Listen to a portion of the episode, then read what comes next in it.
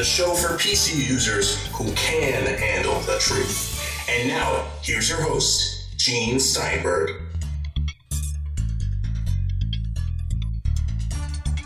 This week on the Tech Night Owl Live, we'll be featuring Kirk McElhearn, the iTunes guy, back again because he's going to talk about the brand new version of iTunes called iTunes 12 for OS 10 Yosemite. We'll also hear from Daniel Eran Dilger of Roughly Drafted Magazine and Apple Insider. All this and more on the Tech Night Owl Live. So, the big question we ask of Kirk McElhearn, the iTunes guy from Macworld, is why are you cutting back on your participation in Facebook, or do we even have to ask? Well, you can ask. The reason you bring this up is we were talking before the show. Uh, a couple months ago, I started realizing that every time I go on Facebook, I see all these really stupid, annoying things that people post and people who I otherwise appreciate. And it's political diatribe, it's controversial sort of anti vaccination things or pro this or it's stupid BuzzFeed articles, it's games, which founding father are you or which member of the Rolling Stones are you, these quizzes and things. And it just got to the point where I just didn't want to see all this crap anymore. Well, it's become excessive. And I understand with Twitter that the amount of participation from individual members is less than it used to be. So it's something where you burn out because you're just stuffed with all these posts. And how do you keep track of them? I mean, say you're following, you know, a few hundred people and maybe a few hundred people are following you, and each is generating these tiny little blurbs of information or chatter or whatever. How do you keep track of it? After a while, it has to be completely numbing. Well, on Twitter, I kind of I scroll through it during the day, and when I get up in the morning, I look and see. And sometimes I go through pretty quickly. I, I use a lot of um, tools in the Twitter clients I use, which are Twitterrific on iOS and Tweetbot on Mac, um, to muffle hashtags when people start posting things about whatever event or sport or person or whatever with a hashtag that I don't want to see. I just you know muffle them or mute them because it's just a pain there are days when I just give up and just go to the top of the Twitter timeline and don't look at anything. I've cut back a lot on the number of people I follow. You have to. I think there's no other choice. But all of these things can be just really frustrating, and I, and I find that they make me unhappy. You know what I mean? Okay, so we can have an article here about the psychological damage caused by Facebook and Twitter well, you know, there was this study. There was a study, and I think we might have talked about it a few months ago, where they took a few thousand people on Facebook and they altered their news feeds to show them either positive or negative stories, and the people themselves posted a slightly higher percentage of either positive or negative stories depending on what they were exposed to. And I was kind of getting the feeling, you know, you see a post on Facebook and you disagree with it. and You say, well, I don't agree. And then you get all these people jumping on you and it turns into a fight. And I would find myself making, you know, blocking posts and turning off notifications. And it was just a headache. It really was. Well, that's the problem anytime you run into these kinds of conversations, because quite often you have one individual who is baiting other people to start what they call a flame war. Yep. And as soon as you participate, that person's friends will jump in. And it doesn't matter what you say. They could say the most outlandish things about you, and they do about me, because I know people understand that I've gone through a lot of financial turmoil since the recession hit from 2008 and I made online appeals and things like that. People got a little crazy about it, which we understand, but they turned that into a massive conspiracy. Right wing, left wing, libertarian. Yeah. It's a massive conspiracy. And they just follow you around in order to start a fight. And you can't get involved in this too much because it's nonsense. It's not the real world. It's not how people think. It's just people playing games online. So I understand here that people wanting to get sick of Facebook, it's not so easy to quit, is it? Oh, it's very easy for me. I just stopped going. Um, okay, but I'm saying is to physically say, I want my account removed. I oh, want all my content deleted. Yeah. It's not just that it's hard to do, it's that they won't do it right away. They I think if you log in again within two weeks, they reactivate it. And there's a, a, process. You have to be very careful that when you delete it, you just don't go back. I haven't gone to that point yet because I still do actually keep in touch with some people um, on Facebook, but I just ignore it. If I get a message from someone, then I'll go on Facebook. But other than that, I really don't pay much attention to it. And and and another thing I do is I log out now from Facebook because Facebook follows you around. They have these ad tracking cookies, and so you'll see on different websites they'll offer to let you post using your Facebook uh, account, and you're already logged in, and the ads will be targeted according to what you've liked and commented on in Facebook. And I think that's just creepy. I think that's just not good. I'll give you an example of that. And it refers to anything you do anywhere you go. So the other day, my co-host on the Paracast, Chris O'Brien, and I were looking at forming a different sort of partnership for that show. So we looked into an LLC as an example, Right. which is a pretty benign kind of enterprise because what it basically does is it gives you the protections of a corporation, but all your taxes and everything, it's just as individuals. Right. So it makes the tax structure very easily attained. You don't have to deal with expensive accountants. Okay. So we're looking at an LLC. And, you know, they have companies out there who are document processors. You know who they are. They advertise. I'll give you one example LegalZoom. LegalZoom, of course, is from Robert Shapiro, who was one of the OJ lawyers. And this mm-hmm. is a claim to fame. He's one of the founders of LegalZoom. And it's basically they will have an automated system where you can file corporate papers or file a will, file Right. an LLC, and you They, pay a fee. they streamline the process for you. they make it easy for normal people to get legal things done that don't require special interpretations. Right. They don't require extra work. They don't require an attorney to oversee them. They just require an attorney to rubber stamp them then, right? Well, no, you don't need an attorney. An attorney has drawn up these papers and you do the process Okay. yourself online. You only need an attorney for special cases. And sometimes they'll give you an attorney. They'll refer you to an attorney who is under contract with them. Okay. So I look up one of the companies that does this document filing, not LegalZoom, another company who's advertising. And suddenly everywhere I go, there's an ad for that company. Doesn't matter what site. Mm-hmm. Yep. I am being followed. Yep. They're after me. It's like the movie Enemy of the State with Will Smith Yes. and Gene Hackman. Yes. And they're following everything that you do. And guess what? That movie was maybe 10, 15 years ago. It's already happened. Mm-hmm. That's our national security state. Let's get into stuff that I hope is more fun, away from Twitter, away from Facebook, away from tracking you. One of the things that came along with the release of OS 10 Yosemite is iTunes 12. Indeed. And you're the iTunes guy, so you are the expert. Yep. And it's the first major update to iTunes in two years. iTunes 11 was two years ago. I think a lot of people are going to be a little bit surprised when they fire up iTunes 12 because at best it's confusing. Um, At It- best, it's confusing. Oh boy. well, you've looked at it and well, the, the first thing is that they've flattened everything. Everything, it looks like it's been run through a, a steamroller, right? Um, Now, this is the pancake look. Yes, there's no relief except in that toolbar on top where there's a tiny bit of shading that suggests that it's slightly concave. Um, no, convex, sorry, convex. Everything else is flat. There are no buttons that stand up. There are no drop shadows around your album art or anything like that. Um, that's not necessarily a bad thing. And if anything, it, it fits in better with Yosemite. But the biggest problem for me is that the navigation buttons that you need to use are in a number of different locations. If you're sitting in front of your computer now and you've got iTunes 12, fire it up. At the top, just below the toolbar, you've got buttons for your different libraries, so your music, movies, TV shows, etc.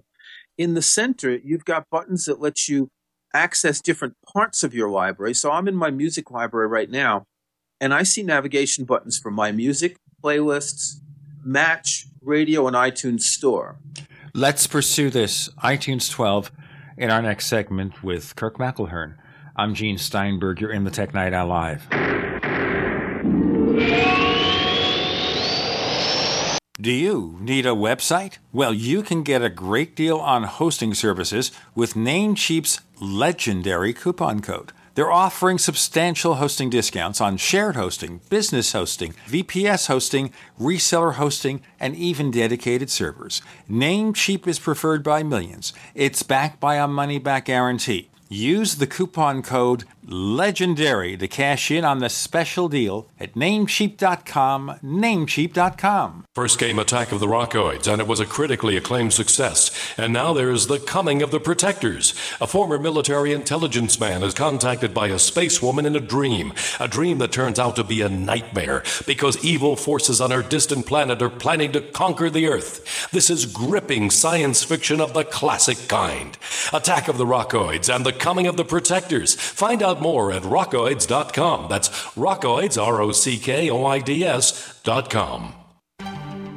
Mike Stenerson for Midas Resources. At no time in history have precious metals been more important, certainly not in my 22 years in the industry. The dollar has lost over 90% of its value in the last 60 years. No fiat currency has ever survived the government printing presses. Ours is not immune. The time is now to be proactive. 1 800 686 2237, extension 116. Anything tied to the dollar is at risk. CDs, annuities, 401ks, IRAs, stocks, bonds, you name it, so decide. Do you want to leave a legacy of wealth or debt for your family? The choice is yours. Call me at 1 800 686 2237, extension 116. That's 1 800 686 2237, extension 116. Be proactive, not reactive. Call 1 800 686 2237, extension 116. What good is a big Berkey water filter? We get that question a lot here at BigBerkeyWaterFilters.com, and in a word, the answer is protection. Protection from water main breaks, E. coli contamination, environmental chemical spills, pesticide runoff, chlorine taste and smell, and all forms of fluoride. Plus, Big Berkey water filters are the original gravity water filter system and most trusted on the market for a reason. Tested by multiple independent NSF EPA certified labs, they are the gold standard in water purification. At only 1.7 cents a gallon, a single set of filters can last for 5 to 10 years. That means big savings. Big Berkey, the one that's powerful enough to purify stagnant pond water. Get a Big Berkey today at BigBerkeyWaterFilters.com. GCN listeners receive 5% off all ceramic filter systems. Visit our website or call 1 877 99 Berkey. That's 877 99 B E R K E Y. Big Berkey Water Filters for the love of clean water. Hi, I'm Dr. Lorraine Hurley, and I've got news for you. In 2009, a team of doctors won the Nobel Prize in Physiology for discovering that the ends of chromosomes are protected by coverings called telomeres that control cellular aging. Immortalium nutritionally helps extend the lifespan of telomeres and is the most advanced anti-aging supplement to date. Healthy cell growth depends on healthy chromosomes, and healthy chromosomes depend on telomeres. Call 855-315-8326. That's 855-315-8326 or visit drhurley.net. Hi, I'm Dr. Lorraine Hurley here to tell you about an amazing pain relief formula. Unlike Tylenol, Advil, or ibuprofen, Livinity Pain Relief Formula is completely non-toxic and actually stimulates healing. Livinity Pain Relief comes in a gel or capsule, and in my years of helping people, I've never seen anything like it. After rubbing a small amount on an aching muscle or a sore joint, many people report the pain is gone within a minute. Call 855-315-8326. That's 855-315-8326 or visit drhurley.net for more information. We'd like to hear from you. If you have a comment or question about the Tech Night Owl Live, please send it to news at technightowl.com. That's news at technightowl.com. If you'd like to discuss today's show with fellow night owls, visit our community forums at forum.technightowl.com. That's forum.technightowl.com. With Kirk McElhearn, the iTunes guy from Macworld, we're talking about iTunes 12, and it is part of the OS 10 Yosemite experience. And they've done some major interface stuff. So what used to be fluffy or dimensional is now flat. And just in passing, I'll mention that they've got this new version of Android coming out called version 5 Lollipop because it pops. They made it the opposite Okay, they have it in layers with shading and drop shadows and all that stuff. So they've gone the reverse direction. Okay, so flat is in at Apple. We go into iTunes 12, and the commands in the center reflect which library or kind of content you want. So movies gets you one level of content, music another, podcasts another, that kind of thing. So Right. whatever you select on the left, you choose the icon representing the content you're interested in. You then see options that relate to that. Right. And these are contextual, as you said. So for music, it's my music, playlist, match, etc. For movies, it's my movies rented, unwatched. For TV shows, my TV shows, unwatched. For podcasts, it's my stations and my podcast, um, audio books and, and all that. So it's all contextual. So you've chosen your library. And for me, so a, li- a media library is either your music, your movies, your TV shows. In the center, you choose what you want to see. And then at the right, you've got a drop down menu to choose how you want to see it. In other words, I'm in music, my music, and if I want to switch between, say, viewing albums or artists or composers, I choose that from a menu all the way at the right. So these are view options. So it may be that as I shift from one library to another and I want to view a particular type of content in a different way, I've got to click in three different places, all the way at the left, in the middle, and all the way at the right that's not a big deal if you've got a laptop. But when you've got a 27 inch display, you've got to go from one side to the other. And I think that's a little bit annoying. And I also find that this, that there's a sort of logic here that makes my brain hurt. You know, it's this feeling that you've got three variables and you've got to choose them all. You may flip back and forth between a couple of them because you haven't gotten them the way you want. It's entirely possible that this will become more natural over time. I do recall my iTunes 11 review for Macworld, which I went back and read last week as I was writing um, a review for iTunes 12. And I was a lot more negative about the changes they made, which weren't so much visual changes. It was things like Up Next and, and the change in the way you did playlists and all.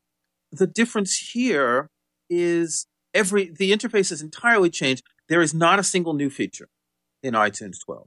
There is not one new feature. The closest thing is a new recently added section which I think Phil Schiller called it the recently added shelf during Apple's presentation this week. Other than that, there's absolutely nothing new. So basically, it's just some interface stuff. Well, it's a massive interface overhaul. Sure. Um, but in terms of basic functionality, In terms of basic functionality, there's nothing new. no. It's just Um, basically providing something that's different, and time will tell whether that difference is something that's better or worse. Time will tell whether people can adapt to it. It's more that. Um, because better or worse, of course, is relative. It, it- better for you might be worse for me, and vice versa. But it's more a question of whether people find this logical. Uh, and I'm not convinced that it's necessarily logical. So, what was the point here? Was it a matter of the designers overwhelming the people with practical sensibilities and they wanted something that really looks neat, but maybe isn't as functional or as easy to use on the part of the public? Well, I think the same way that a lot of Yosemite is in the eye candy, all this stuff about translucency for me is just something that looks cool when you're doing a product demo. But once you start working with it, uh, I can't see anyone who really thinks it's better to look at a menu that's blurred than to look at a menu where you can read the fonts easily. I think a lot of this here is the same kind of stuff. And again, I'm not negative about the overall interface of iTunes. I kind of think it's a lot cleaner than the previous versions. But what's really bothering me is uh, just this navigation. It's got some conceptual things that aren't logical. Now, let me just let me just give a tip to all the listeners. A lot of people we're recording this the day after Yosemite came out, and I woke up and looked at my blog stats, and I had something like 3,000 page views for an article that I had written about the sidebar, which has been removed from iTunes 12. Well, there is a sidebar. It's not exactly the same, but in any of the views, if you click on playlists in the center navigation buttons, you'll get a sidebar with all your playlists. You won't get all your music, your all your media libraries there, but you'll still get your playlist, and you'll still be able to have both your playlist visible on the left and the rest of your content in the rest of the window. The point is, it's there, but now you have to find it. Anything that maybe you became accustomed to with previous versions of iTunes, a lot of that suddenly is no longer in the same place, no longer done in the same fashion. Everything's in the same place. It just looks different. Um, I'll give you an example. It There's- seems to be in a different place. That's the point. You know, the functions that you're so used to suddenly don't seem to be as accessible. But then, isn't that a matter of our muscle memory that people have become accustomed to iTunes for a lot of years?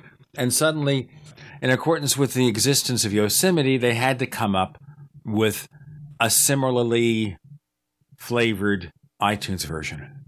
Yeah, th- there is a logic to it. And as you say, we've gotten used to it. And, and one, one of the most flagrant examples is the info window. So if you click on a, a track or a movie or whatever and you press Command I, you get a window that lets you edit the tags. And this is the name of a song, the artist, the name of a film, whatever. The window that was up, that was used up to iTunes 11 had basically not changed since iTunes 1. It maybe added some more tags.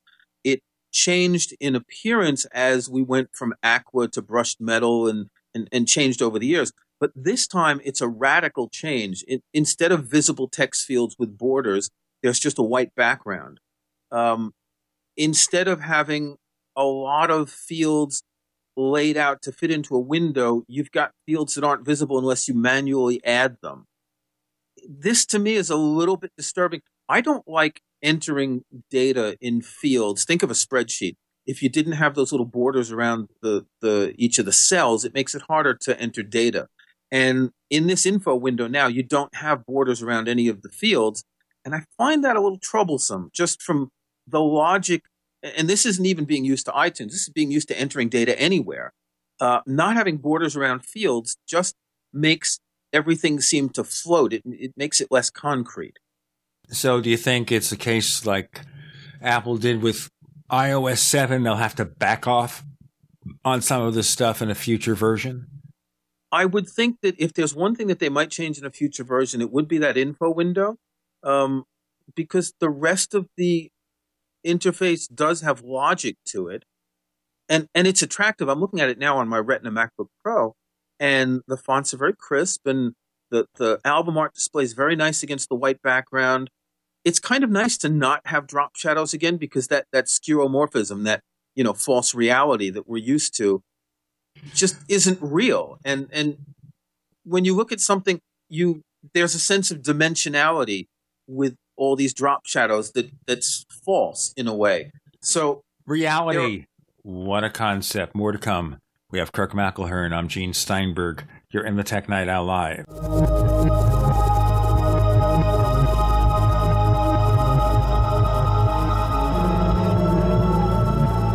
independently leading the way for the nation. Compelling talk for every political persuasion. We are GCN. So here's what happened. I was placing an order online. The site went down. It took hours before it returned, but I had already placed the order with another company. If your site goes down, you could lose business. And if you have a business or personal site, you'll want to know it's easy to run and it will stay online. At iWeb, your site is hosted on one of the most reliable networks in the world. Talk to a sales rep at iWeb.com. Use the promo code TechNightOwl for a special discount. First came Attack of the Rockoids, and it was a critically acclaimed success. And now there is The Coming of the Protectors. A former military intelligence man is contacted by a space woman in a dream, a dream that turns out to be a nightmare because evil forces on her distant planet are planning to conquer the Earth. This is gripping science fiction of the classic kind.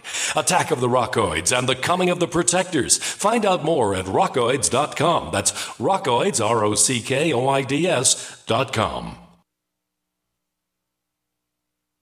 If you need to say happy birthday, happy anniversary, thank you, or simply I'm thinking of you, proflowers.com is the key. ProFlowers has stunning bouquets, like the best-selling 100 blooms for $19.99. Plus, ProFlowers will include a glass vase for free. Sending someone a wonderful surprise of beautiful flowers sent fresh from the fields is easy. Choose the bouquet you like, pick the delivery date, and each order is 100% guaranteed. Plus, all bouquets from ProFlowers are guaranteed to last at least seven full days. Beautiful, fragrant flowers, picked fresh and sent to your loved one for lasting enjoyment. To get this incredible savings and send someone 100 gorgeous blooms with a free vase for $19.99, go to proflowers.com, click the blue microphone in the top right corner, and enter code PLOW. That's proflowers.com. Click the mic and enter code PLOW.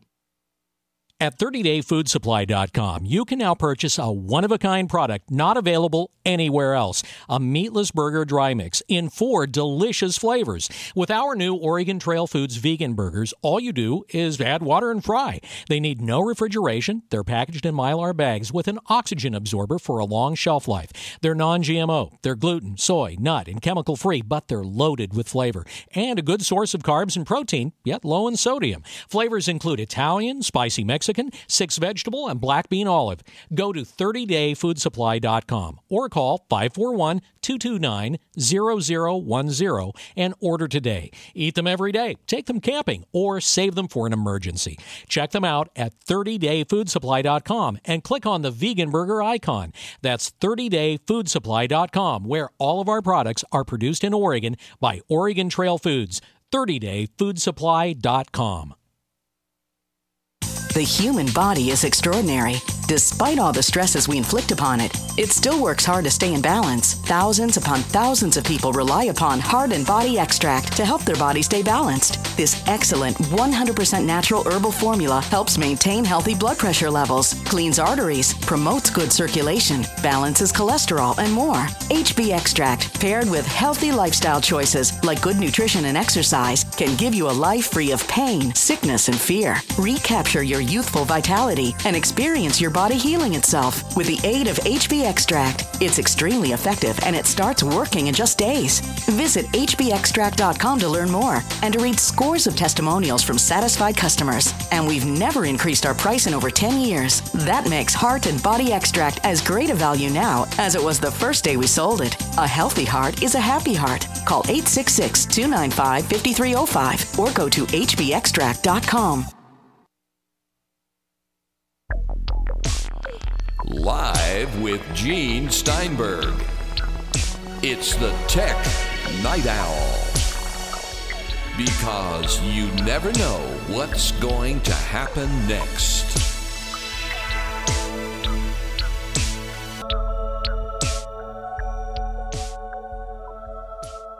Kirk McElhearn is with us, talking about the things that strike you as maybe not so well thought out in iTunes 12. Let's kind of get to wrap this up because I'd like to talk a little bit about Yosemite now that it's live for everybody. Yep. Well, there's not much more to say about iTunes. You'll you'll check my review out in MacWorld.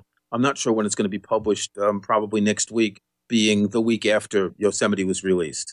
But try it out and see if you like it. Uh, again, I don't really dislike the interface overall, but there are some things that just irk me a little bit, as especially because I use iTunes a lot. Okay, so maybe there'll be a 12.1 or a 12.5 where they'll rethink this. I don't know. OS 10 Yosemite. Now, my installation experience is a little bit flaky. Okay. Now, I had been running the public beta uh, on a 2010 17 inch MacBook Pro. Remember 17 inches? How soon we forget. And also on a 2009 iMac, late 2009. More than enough power, perfectly compatible for the most part, except because it doesn't have Bluetooth LE, either of these computers, the handoff feature, you know, where you start a document or an email on your Mac and go to your iPad or iPhone or back forth, doesn't work. All right. And that's something Apple doesn't really mention very much of. Okay, so I had run the public beta on one and the developer release on the other. And we went up to like three golden master versions before Apple released the final version on the 16th. So I download the full version. I do a full install. It works fine on the MacBook Pro. On the iMac, it never gets past the progress bar moving halfway on the startup screen after the first part of the installation. It installs, it restarts, and it stalls out there. Now, I contacted Apple on a chat screen because new OS, they didn't ask for $19 for support. Right. And they just said, you know what, shut off the computer, mm-hmm. which I did, restart. It should be okay, but don't have any extra devices connected to the computer when you do this. So I right. disconnected the Firewire cable and it came up okay. And it ran okay. Okay. But that was a little troubling, don't you think? That because- is. That is. I mean, we, we know from experience that often when you disconnect your peripherals, it makes a difference. Yes, um, but I had gone through all the public betas and the final release. I had a similar problem with the first developer preview. Well, it could it could be one of these weird bugs that has something to do with the hardware on your specific Mac, because FireWire is a wonky thing. But understand this.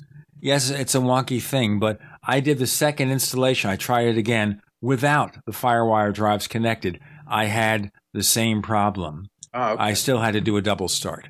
After that, if I reboot the machine, it was fine. Now, what I'm probably going to do here, because it had run the developer releases, is probably this weekend restore the computer to a fresh install on a blank. You say, were installing over the previous installation then. that's right, which could be the problem. What I'm going to do here is erase the drive after a full backup, a clone backup. Go ahead and do a fresh installation of Yosemite on a erased hard drive, and then do a migration restore from the FireWire drive to get all my stuff back. It'll take maybe two, three hours, I expect. That's the solution I'm thinking of that will possibly clean this out. It may be just that. It's affecting the boot partitions, it's affecting some things there that need to be cleaned out. And that might be one of the downsides of running these public betas or these developer releases that as much as you want, something gets mucked up. This is the mucked up feature. Yeah, I had I had a problem with maybe the second developer build, an installation problem, kind of like that. I haven't done clean installs, but I think I might um, for the next version. In other words, I've been running the GM candidates, and the build that was officially released is apparently almost exactly the same. But when we get to the sort of 10.10.01 or whatever, I think I'll download the full installer and do a new clean install on both of my Macs. It's just to is- be safe, because you never know what could hang out there. And Now, in the old days, of course, when we had clean installs, what it would do is would do a fresh install, then leave stuff from the previous installation in a separate folder. And I think one of the reasons Apple doesn't do that anymore is because they've got all these MacBook Airs and models with very little extra storage. They're very tight for storage. And therefore, you don't want to do that. So they think that you can just do a straight upgrade install most of the time and be okay. The fact of the matter is, of course, that sometimes it doesn't work. And then you're forced to do the Windows route, which is you wipe your drive, you do a fresh installation of the operating system, then restore the rest of your stuff. But that's a step backwards, I think. well, I think a clean install is just safer, isn't it? Um, it's safe, but you know, it's time consuming. It's time did, consuming, and you're putting a lot Pro. of you're putting a it lot of the Mac- onus on a lot of Mac users, new Mac users who got to the platform from the iPad and Yeah. the iPhone, and then earlier the iPod, and they expect something simple. And even though, in terms of the number of steps involved, it's not difficult to restore your Mac, do a complete clean install, erase it, restore your stuff. For a lot of people, it's a very daunting task. And we shouldn't ask them to do that. I think Apple needs to find ways to clean things up better. So a lot of people aren't stuck in that route. Now, consider also here something that was interesting in what was said by Craig Federighi at this week's Apple event. He pointed out that they had not a million, but over a million public beta testers, which means that Apple never closed the beta. They said, we'll take a million. No, it was always open. They never closed it. So it's a larger number than a million who actually signed up. So we have a lot of people out there who ran the public beta, expect to be able to upgrade to the release version, and they might run into trouble because of that. Well, I think the last public beta is the same as the release version, just the way the last um, GM candidate is. It's one revision number higher, one build number higher. But a very small difference. That's the difference for Um, me. Well, it could be enough of a difference. Yeah, I agree. I agree. Um, it's. I I think so. The, the whole public beta thing is a problem because you've got a million users out there who are going to be getting in touch if they do have any difficult difficulty. I'm actually surprised that there is a different build number because last year um, it was exactly the same build number. The second GM candidate, I think there were only two, and the final version were exactly the same. And I remember there was a bit of consternation among people who'd been running the beta, um, the developer betas, whether it was the same, but it turned out to be the same. That there is a slight difference. If, if this difference could be anything that affects the way a Mac operates, this could lead to a lot of support problems for Apple. Now, remember, I have one of the older models that support it for Yosemite, so maybe that's the issue. Otherwise, there's still a bug that I've told you about in Mail. It may be part of the problem of doing upgrades over a beta version or a developer's release. That is, after a while, the number of messages in a message folder in Apple Mail no longer appears. I sent you a screenshot. Yeah, you mentioned You didn't have the problem. I have it on two computers. I have it on the MacBook Pro. But you have a lot of mail, right? Yes, I do. I have See, I don't. Okay, that might be part of it. Might just be the issue of having so many messages. So, for example, I have oh 75, 80,000 messages dating back to 1999. Hmm. Okay, so therefore, I could see where maybe, just maybe, that might be the problem. I'm rebuilding all of the mailboxes right now in mail. Let's see if that fixes anything. Early experiences with OS 10 Yosemite. Any showstoppers? Hmm, I don't think so. We'll see. I mentioned earlier, I think translucency is really bad. But that's Um, not. That's not a. That's It's fixable. If you want to turn it off, you have to go to the accessibility preferences in system preferences, and then under display, you check reduce transparency. Yeah, Not that's- transparency, it's translucency, but it is there is an easy fix for it. We've got to be transparent here and translucent. We'll be back with more of the Tech Night Owl Live.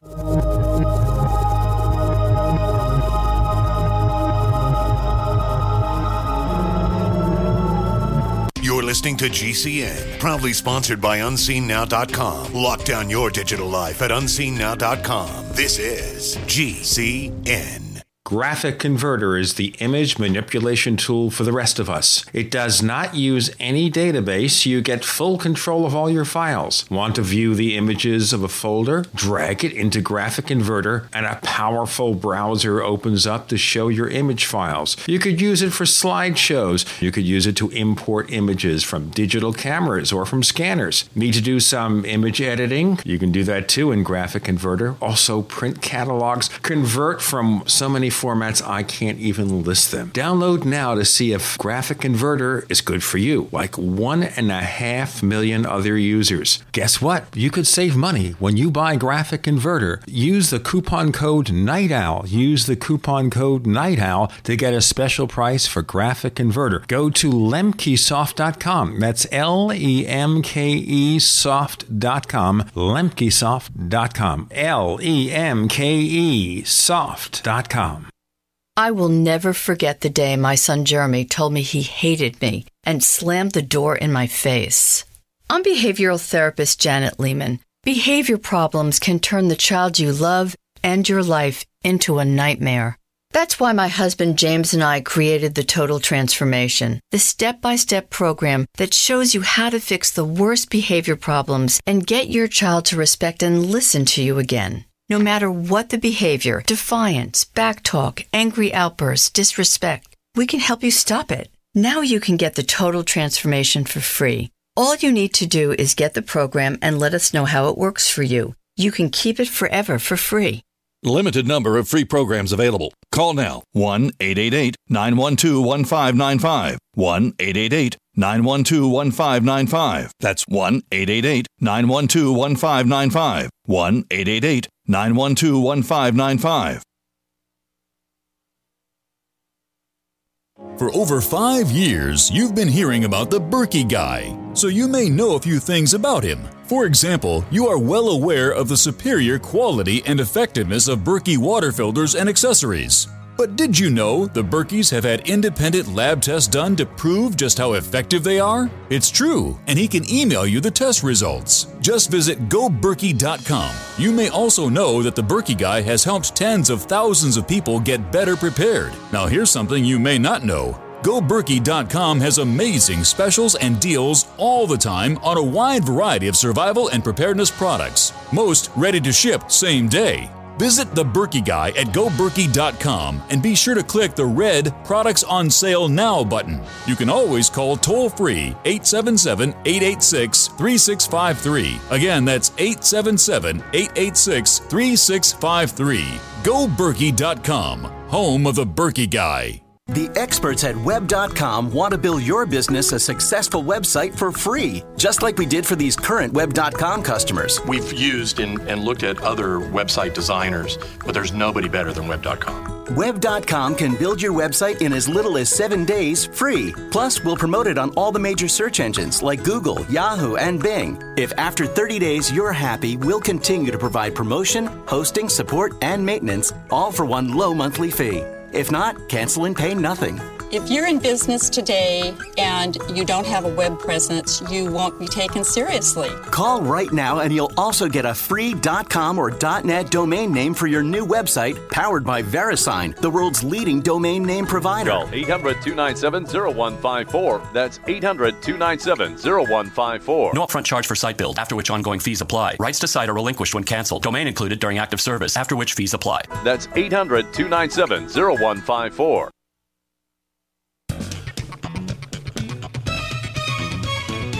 Do you know what's going to happen next? Well, here's the Tech Night Owl. Live with Gene Steinberg.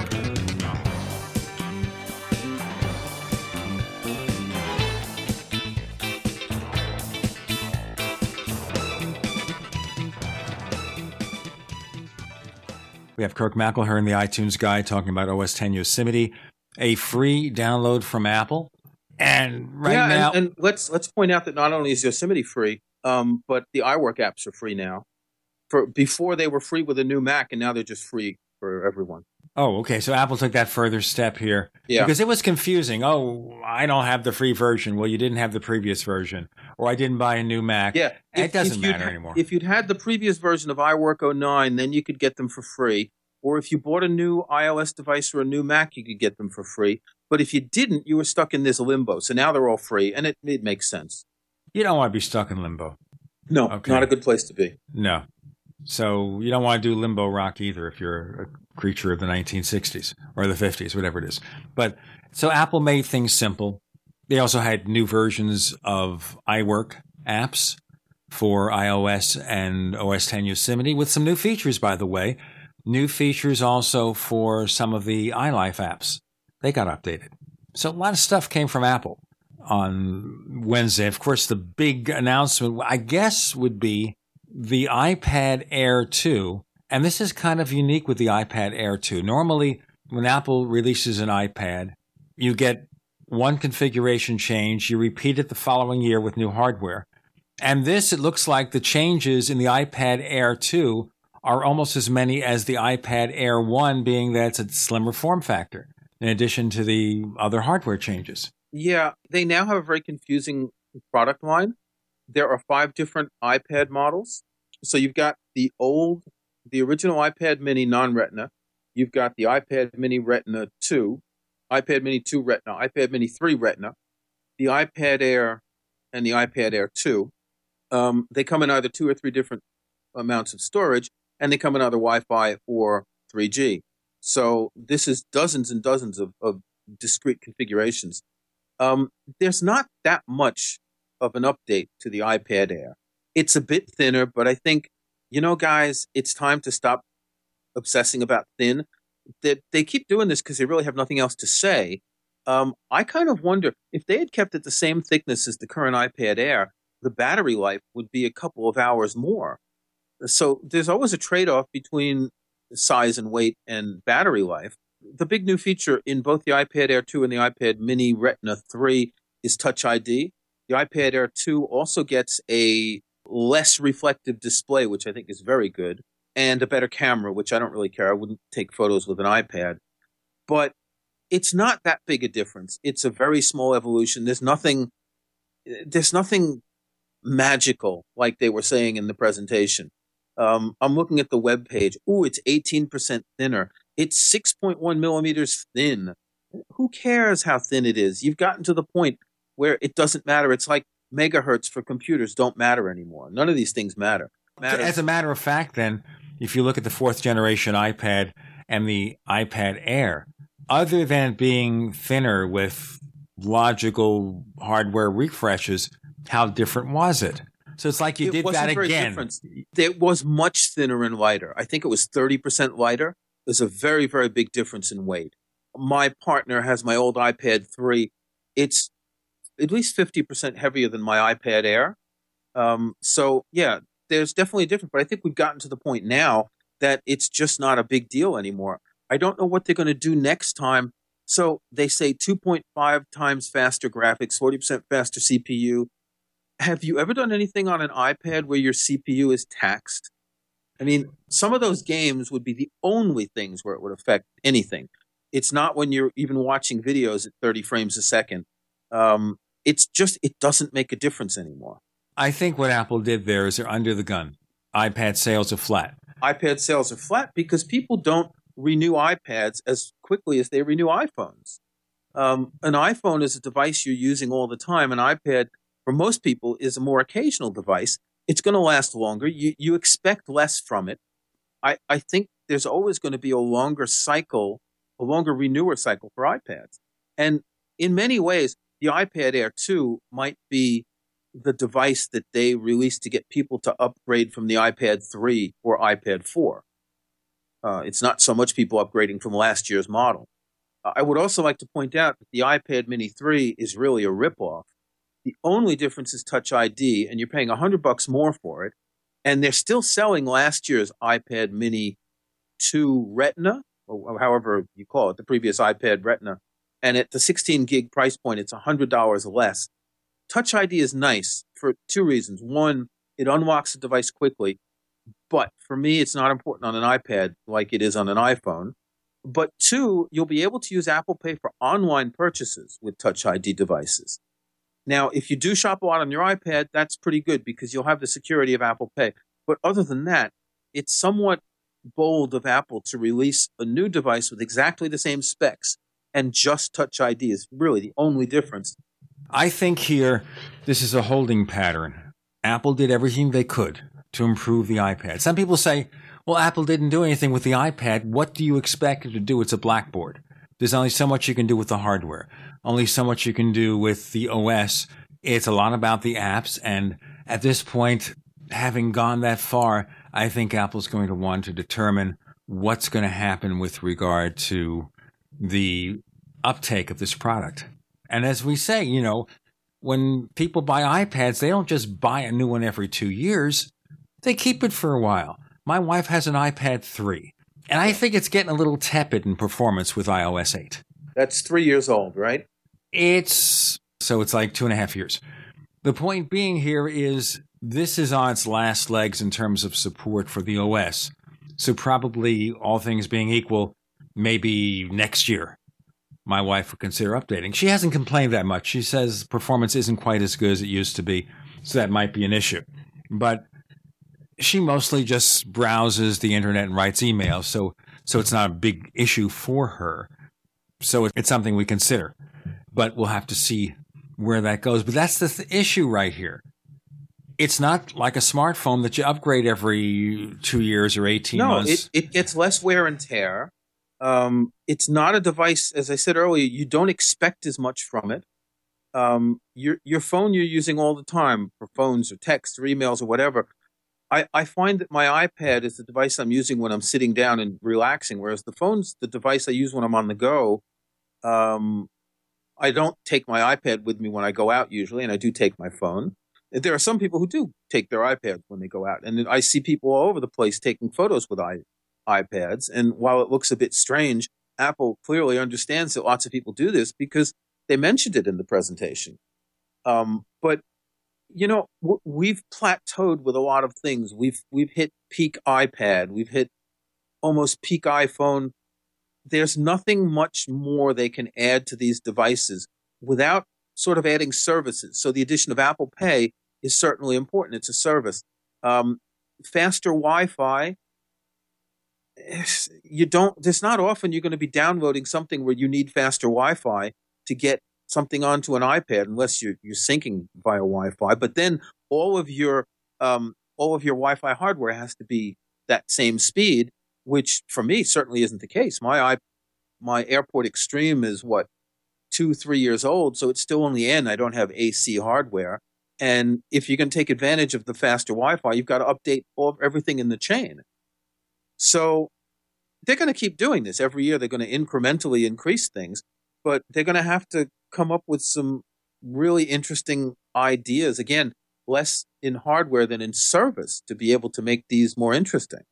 Service and apps, and that's a big issue. Now, the New York Times had an article which I thought was really ill thought. The quality of tech journalism at the New York Times has really gone downhill. Since David Pogue left. Yes. It's as if they have nobody there who understands anything more than writing hit bait articles. So we have this one where he's talking about, well, I can't think of any apps I want to run on the iPad. Now, Apple said they've got like 675,000 apps optimized for the iPad. So I have to think he's got a few. Even Office for the iPad, Microsoft Office for the iPad, there's no equivalent on the Windows platform. It lives in a world by itself. It offers a pretty good simulation of the experience that you get with Office on your Mac or PC, but optimized for a touch interface. Again, it's unique because they haven't been able to do that with their Surface tablets yet. And if you want a decent level business app, it's there. I don't see where you say that's not important. You have more and more stuff from Adobe and other companies for content creation. How can you say there are no decent apps for the iPad? More to come on the Tech Night Owl Live with Kirk McElhearn. I'm Gene Steinberg.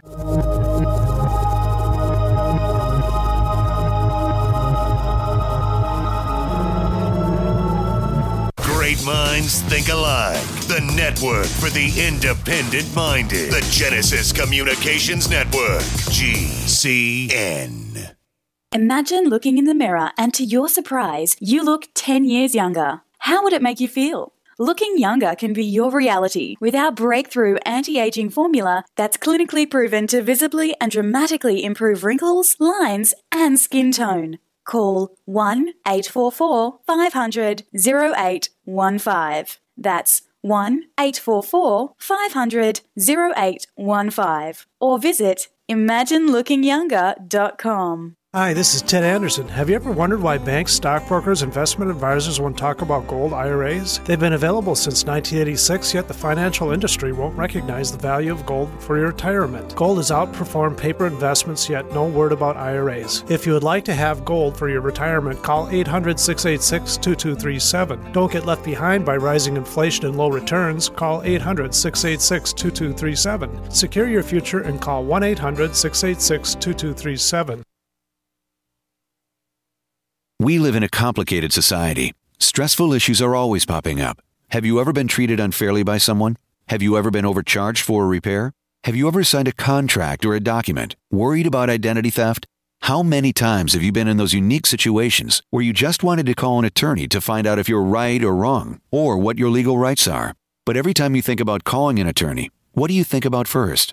That's right. Who do you call and how much will it cost? Our friends at Legal Shield have found a solution. With a nationwide network of 6,900 attorneys who average 19 years of experience, Legal Shield's law firms take over 40,000 calls per week helping their members. For less than $20 per month, you can have access to Legal Shield on everything from the trivial to the traumatic. Let Legal Shield stand up for your rights at lsprotection.com. That's lsprotection.com or call 855-340-SAVE, 855-340-7283. Results will vary from case to case. Welcome back to the Tech Night Owl Live, where you never know what's going to happen next. And now, here's Gene Steinberg.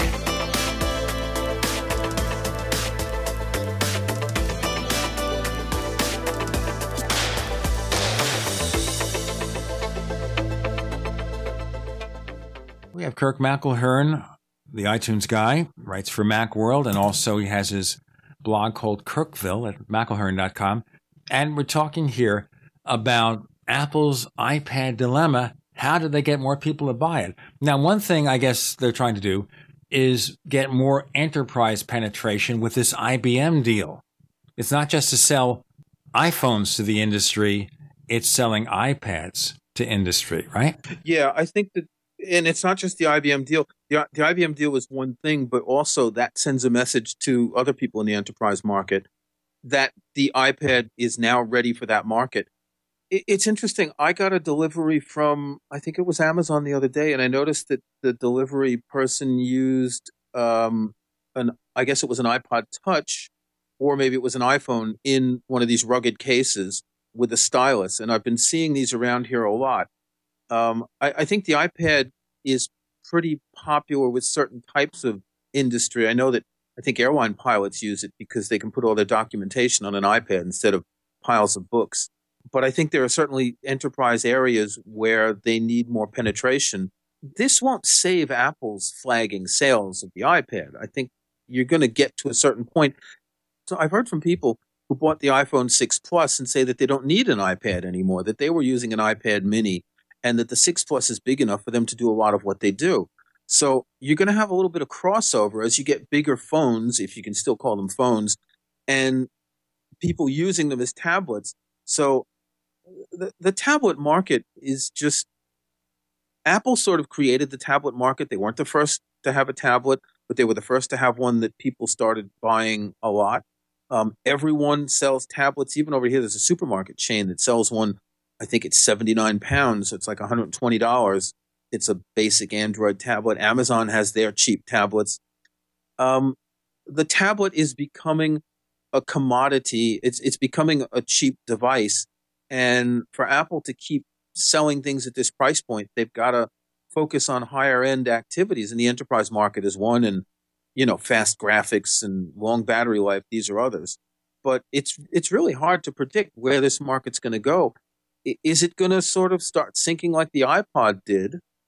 I doubt it. I think tablets are here to stay for a while, but they're going to get a lot more. They're going to become banal pretty soon, and there's you, you can't keep making sexy new tablets and phones and all that every year.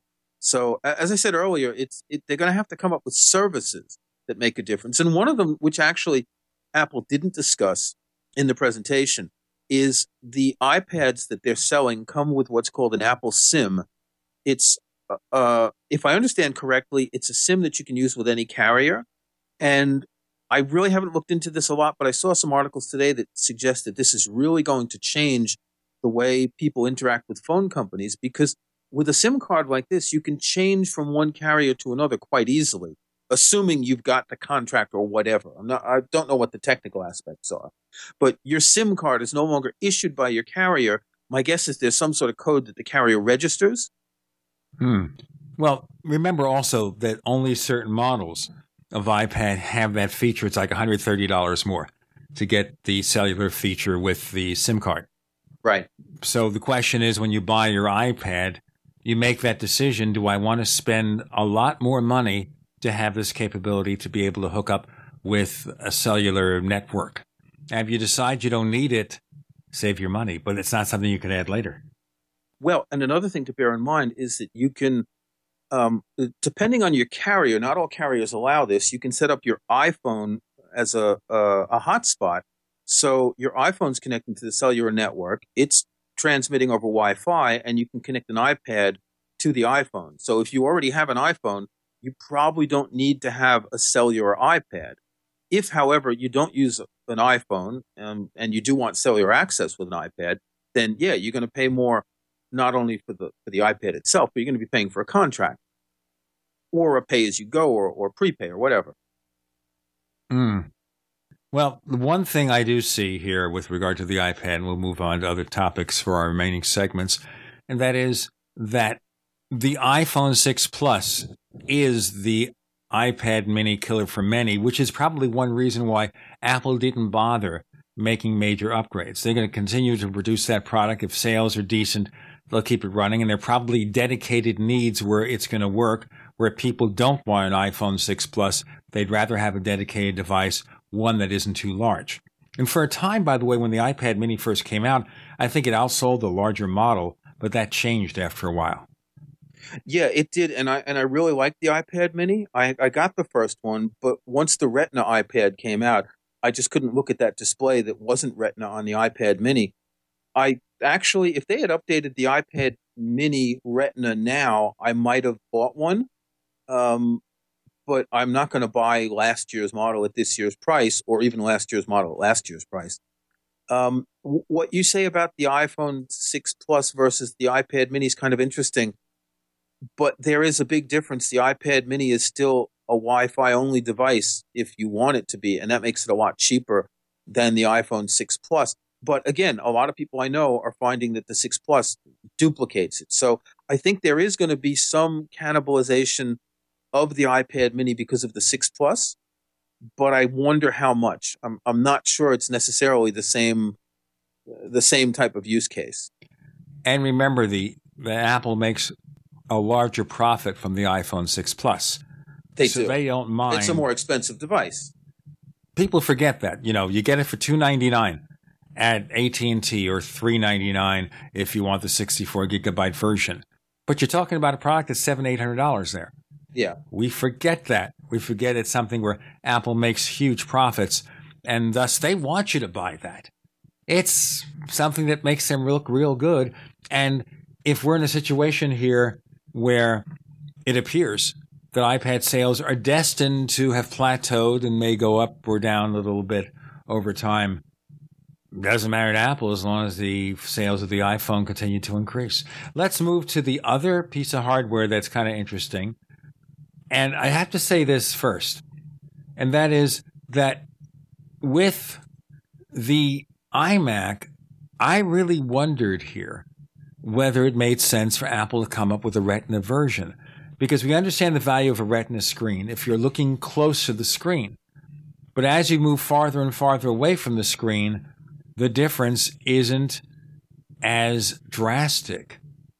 And you know what I'm talking about here. Yeah, the, the pixel density that you need for something to appear to be retina depends on the distance that you are from the screen. So an iPhone has a higher pixel density than, say, a MacBook Pro. I didn't see what the actual pixel density of the iMac is, but it's certainly going to be a little bit less than the MacBook Pro. Because, as you say, the distance, you're a little bit further away. When, I'm working on my laptop, I'm whatever distance. When I'm working on my um, Thunderbolt display, I'm maybe a foot further away from the display. And that difference means that for you to see something as retina, which means basically you can't distinguish the pixels, you don't need as much pixel density. And it's the same reason we discussed 1.4K TVs. You sit too far away from a TV in most cases that a 4K would make a difference until the TVs become really big, at which case they will make a difference. So I I I wanted a Retina desktop display for quite a long time. Um, the Thunderbolt display, Apple's current display, is more than three years old. Um, I'm seriously considering selling my Mac Pro to buy an iMac with a Retina display. I'm on the fence, um, but you can get the iMac with a four gigahertz processor, which is a lot faster than the Mac Pro, but it's fewer cores, of course, and that display makes a difference. But I've always, for a very long time, I've preferred having a separate display and computer. It means that I can upgrade the computer more easily or change the display more easily. Or, or if one of them goes, has, has to be serviced, like currently my Thunderbolt display is being serviced, I still have the Mac Pro here. Of course, if you look at the price, there's a lot to be said for twenty four ninety nine plus for the 5K iMac, especially when you consider what it costs for a Mac Pro. More to come with Kirk McElhearn. I'm Gene Steinberg. You're in the Tech Night Owl Live.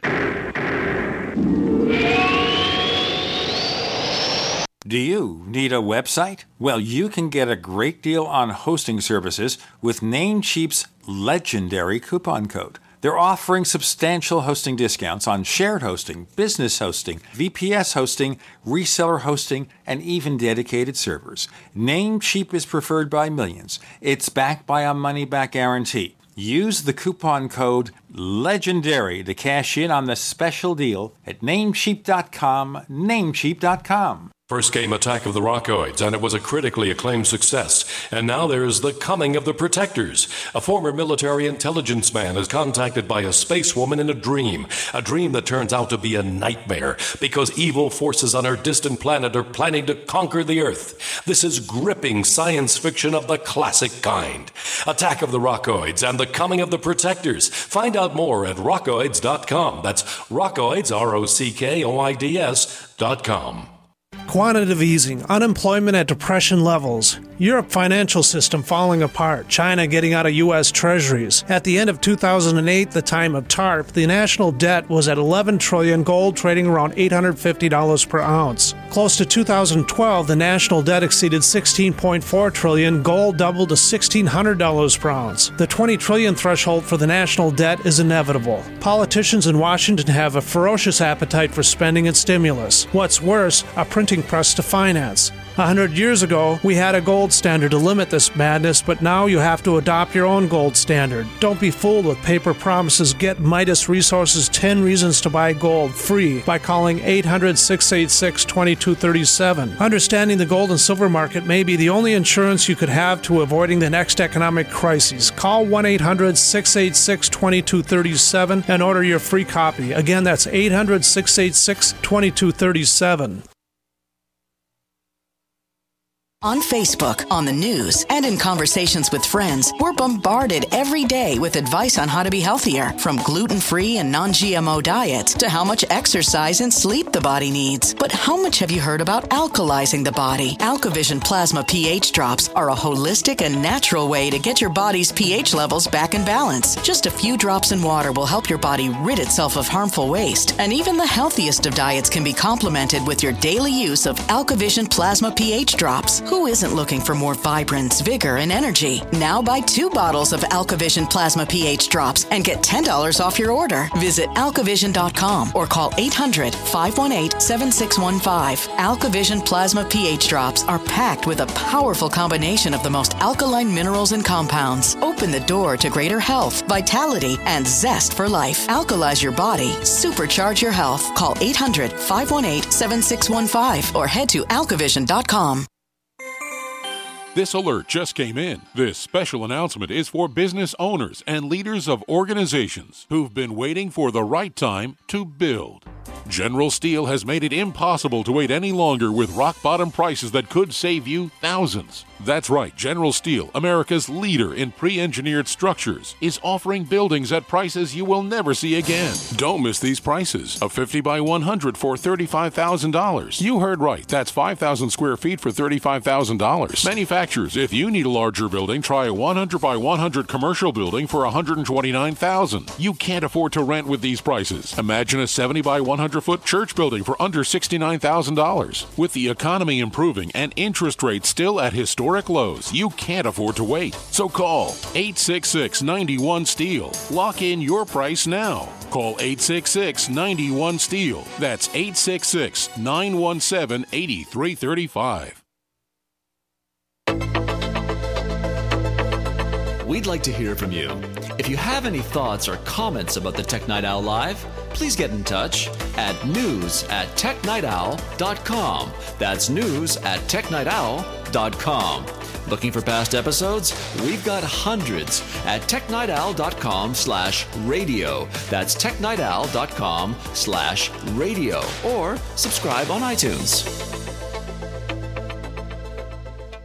I'm Gene Steinberg on the Tech Night Owl Live with Kirk McElhearn, the iTunes guy. We're talking about the 5K 27 inch iMac. And suddenly you're in a situation here where does the Mac Pro make sense for now another class of people? Because you got to look at the dollars and cents here. So basically, here, what Apple has done is take the 1799 27 inch iMac, added the Fusion Drive, which would make it like 1950, and for an increase of another $550, you get this gorgeous display. Now, to put that in perspective, Dell is coming out with a 5K display a little bit later this year. It's $2,500. Yeah. Now, the other thing here, of course, is when you start configuring the iMac, the Retina version, it can go up to $43.99 fully outfitted with everything with You- a You can always add stuff to it. I took a look at it, and well, first of all, I'm looking at the U.S. prices now. So the Mac Pro is three thousand dollars base price, and the Retina iMac is only twenty five hundred. And this is computer plus display. If I were to go up to the four gigahertz, let's see. Oh, I want flash storage. The four gigahertz processor. It's still only twenty seven forty nine. If I add Apple Care, it's less than it's the cost of the Mac Pro. you start adding more memory, it adds well, up. but but you don't you don't pay Apple for memory. You buy it and you add it yourself. It costs half as much. So to get 16 gigs, it costs you an extra hundred dollars, not the 200 that Apple's asking for it. Um, Apple Care is what 169. Even if you want the faster video card, what's that going to be? Only 250 more. You're still only at 3168. The key here So- is if you add all flash storage. Okay. It's eight hundred dollars above the basic version. If you no skip sense. that, you keep the purchase in the low three That thousands makes pretty well no configured. sense. That makes no sense. A terabyte of flash storage. Flash storage, and the reason that Apple sells the Fusion drive is because flash storage is useful for files that you access often. The Fusion drive moves the files around onto the flash memory when you access them often. And all the rest of them, your iTunes library, your iPhoto library, and these things you don't access often, they're on the hard drive part. They don't need to be on flash storage. I the only people who need a terabyte of flash storage are people who are, let's say, video editing professionals, that kind of thing. Um, but adding additional flash storage to me makes absolutely no sense. I keep my iTunes library on an external Thunderbolt drive. Um, I've got a 256 gig flash drive in my Mac Pro. It's half full. If if you have a lot of photos and videos, same thing. You're going to offload them onto an external drive. It really doesn't make sense to pay for the flash storage. I agree with you, especially because you're getting all that value in the Fusion drive. The only consideration I would make is is a terabyte enough? Maybe I want to go to three. I outfitted something as my ideal 5K iMac. Doesn't mean I'm going to buy one, but if I were to buy one, I came up with the low 3000s because I added extra memory from Apple just for the convenience. Because adding 16 gigabytes is like a $200 option. If I simply bought the memory myself, I can do it for like a hundred and change. So we understand that. Yeah, That's the only thing I did that maybe is stupid. But otherwise, I added the three terabyte drive. I skipped the faster graphics card because I'm not doing 4K video editing. And Right. therefore, that's Or- probably or a games. superfluous purchase. Yeah. Or games. It's not necessary. So for what I did, that would be good. And of course, the faster processor. So that Yeah. got to the low 3000s. And then, you know, I can decide whether I want to have an external drive. So the key here is that is that going to be a big draw for certain people who might otherwise have bought a Mac Pro but consider it too expensive? Because obviously, the Mac Pro, if you're crunching numbers there, you're doing 3D rendering, you're doing stuff where you need 12 cores of power, there's nothing that beats it. But I think a lot of people who might have considered the Mac Pro but were put off by the price because they still had to buy a display, suddenly they've got a display and the computer, and maybe it gives them 90% of what they'd normally get out of a Mac Pro. Yeah, it, it's a very compelling machine. Again, I've always preferred to have them separate, but this this is really tempting here. It's the quality of the display more than anything, because I have wanted a better display for a while. I don't push the Mac Pro to the limits. The only things that um, maxes out the CPU on the Mac Pro is when I rip DVDs, and I have been ripping a lot of my DVD collection lately. Um, that's something I'm sure that the iMac could do 90% at 90% of the speed or, or whatever. It's not going to make that much of a difference. Um, so I'm, I'm actually going to decide tomorrow because I, I think I mentioned on the show that I managed to get the Mac Pro at a discount. Um, and I can also get the iMac at a discount. So, um, of course, then there's the hassle of reselling the Mac Pro, but it's probably not too hard. And the issue here would be you sell the Mac Pro, are you going to get back enough to make the upgrade fairly inexpensive? I have a feeling you might, because when I got the 27 inch iMac originally, I sold a Mac Pro and a display, a large display, and I had $400 change Hmm. to buy other stuff. I bought a couple of backup drives. well, I see. I would also sell my Thunderbolt display with it, which, as I said, is out for service. Um, the power supply is being replaced. Now it's three years old, but I'm sure someone would pay sort of half the price of new, knowing that it's just been serviced. So it's it's used, but it's as good as new because they they replaced the power supply and the the the, the all in one cable that comes out the back, which was getting a little bit frayed by the lightning connector. So, you know, they've gone over the whole thing and there's absolutely nothing wrong with it. So I can sell that and get a, a good chunk of change as well. You'll end up with a profit, my friend. I don't care about getting a profit. So the from an accounting standpoint, these are business expenses and the Mac Pro is amortized. So I've had it for four months. So four months of the value is already being deducted from my books. So I can sell it for that difference and basically not lose money. I don't care about a profit, um, but I can probably make it uh, at least an even trade Mac Pro for the for the iMac. Tell us what you do there, because I still think you can get a pretty decent dollar for that Thunderbolt display because it's still got three or four good years out of it, especially since you did replace the power supply, because that tends to be what goes most. That's what goes wrong after a few years, yeah, on displays. Well, it sells here for 900 pounds. I figure if I sell it for 400, uh, that's more than fair. Again, since it's just been serviced, what is it, $1,000 in the States? So that would be like selling it for 450 or something. And that's fine because it has served me well over three years. I've gotten value. And how much would you sell the Mac Pro for? I have to calculate because I did get it at a discount, so I can afford to sell it for what I paid for it, basically, and give whoever buys it the same discount I got. What is that worth if you didn't get a discount? Last question. The Mac Pro. Yeah. 2,500 pounds new or 3,000. I got the base model. I didn't expand anything. I did add some RAM on my own, and I'm not sure yet if I could use that RAM in the, in the iMac. You can or can't? Can't. Okay. So I would sell it with the RAM at cost. I've got Apple Care on it. I can either sell the Apple Care contract pro rata for the time left, or I can get reimbursed. Um, good to know if you do buy Apple Care ever for a, a computer and you sell the computer, you can contact Apple and they'll reimburse you the period of Apple Care that's not been used. Kirk McElhearn, tell our listeners where they can find more of your stuff. Uh, go to my website, Kirkville. It's at McElhearn.com. That's M C E L H E A R N.com. And check me out at Macworld. I've got a pretty big review of iTunes 12 coming out next week. Kirk McElhearn, thanks for joining us on the Tech Night Owl Live. Thanks for having me, Gene. You're listening to GCN, proudly sponsored by UnseenNow.com. Lock down your digital life at UnseenNow.com. This is GCN. Neighbors, are you tired of dealing with a slow web hosting provider? Well, check out A2 Hosting and their screaming fast Swift server platform. They even have SSDs that load pages 300% faster than the competition. Ready to give your site a speed boost? Well, tell you what, neighbors, head on over to a2hosting.com.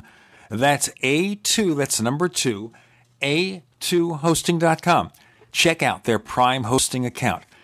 And get this, neighbors, they're even giving you an exclusive 25% off discount for all our listeners. 25%. And remember, their Guru Crew support team is standing by 24 7, 365 days a year to answer any of your questions. Now, to get the discount, use the coupon code GENE when you check out. The human body is extraordinary. Despite all the stresses we inflict upon it, it still works hard to stay in balance. Thousands upon thousands of people rely upon Heart and Body Extract to help their body stay balanced. This excellent 100% natural herbal formula helps maintain healthy blood pressure levels, cleans arteries, promotes good circulation, balances cholesterol, and more. HB Extract, paired with healthy lifestyle choices like good nutrition and exercise, can give you a life free of pain, sickness, and fear. Recapture your youthful vitality and experience your body healing itself with the aid of HB Extract. It's extremely effective and it starts working in just days. Visit hbextract.com to learn more and to read scores of testimonials from satisfied customers. And we've never increased our price in over 10 years. That makes Heart and Body Extract as great a value now as it was the first day we sold it. A healthy heart is a happy heart. Call 866 295 5305 or go to hbextract.com. At 30dayfoodsupply.com, you can now purchase a one of a kind product not available anywhere else a meatless burger dry mix in four delicious flavors. With our new Oregon Trail Foods vegan burgers, all you do is add water and fry. They need no refrigeration. They're packaged in mylar bags with an oxygen absorber for a long shelf life. They're non GMO. They're gluten, soy, nut, and chemical free, but they're loaded with flavor and a good source of carbs and protein, yet low in sodium. Flavors include Italian, spicy Mexican, six vegetable, and black bean olive. Go to 30dayfoodsupply.com or call 541 229 0010 and order today. Eat them every day, take them camping, or save them for an emergency. Check them out at 30dayfoodsupply.com and click on the vegan burger icon. That's 30dayfoodsupply.com, where all of our products are produced in Oregon by Oregon Trail Foods. 30dayfoodsupply.com. Don't complain about your cable bill going up and up and up. Do something about it. Grab a pencil and jot down this special number 1 855 905 MyTV. The more cable TV rates go up, the better digital satellite TV looks. Say goodbye to the cable guy and get more of your favorite channels in 100% digital quality for less money. Call 1 855 905 MyTV. Sign up for packages starting as low as $19.99 and there's no equipment to buy. You get free HD TV upgrade, a free DVR upgrade, and free professional installation. You control what you watch when you watch it. Record your favorite shows, pause and rewind live TV, even skip the commercials. Watch local channels too. At just $19.99, what are you waiting for? Pull out your major credit or debit card. Call 1 855 905 MyTV. 1 855 905 MyTV. Say goodbye to the cable guy. Cut costs and get more. 1 855 905 MyTV. 1 855 905 MyTV.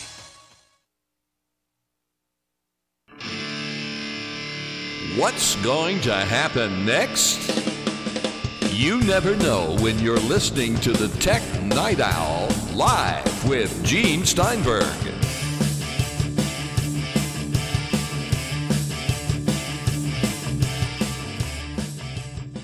We have Daniel Eran Dilger of Apple Insider and Roughly Drafted magazine, and we got so much to talk about. We're just going to dive right in. Now, ahead of the announcement from Apple about the new iPads, there was an article in the New York Times, I guess pronouncing doom and gloom. And I mentioned this to our previous guest, Kirk McElhearn, that the New York Times quality of tech coverage has gone downhill severely in the past year or so, as we know. So he's going through all this garbage about, gee, where are the decent apps on the iPad? And Apple has what? 675,000 iPad optimized apps.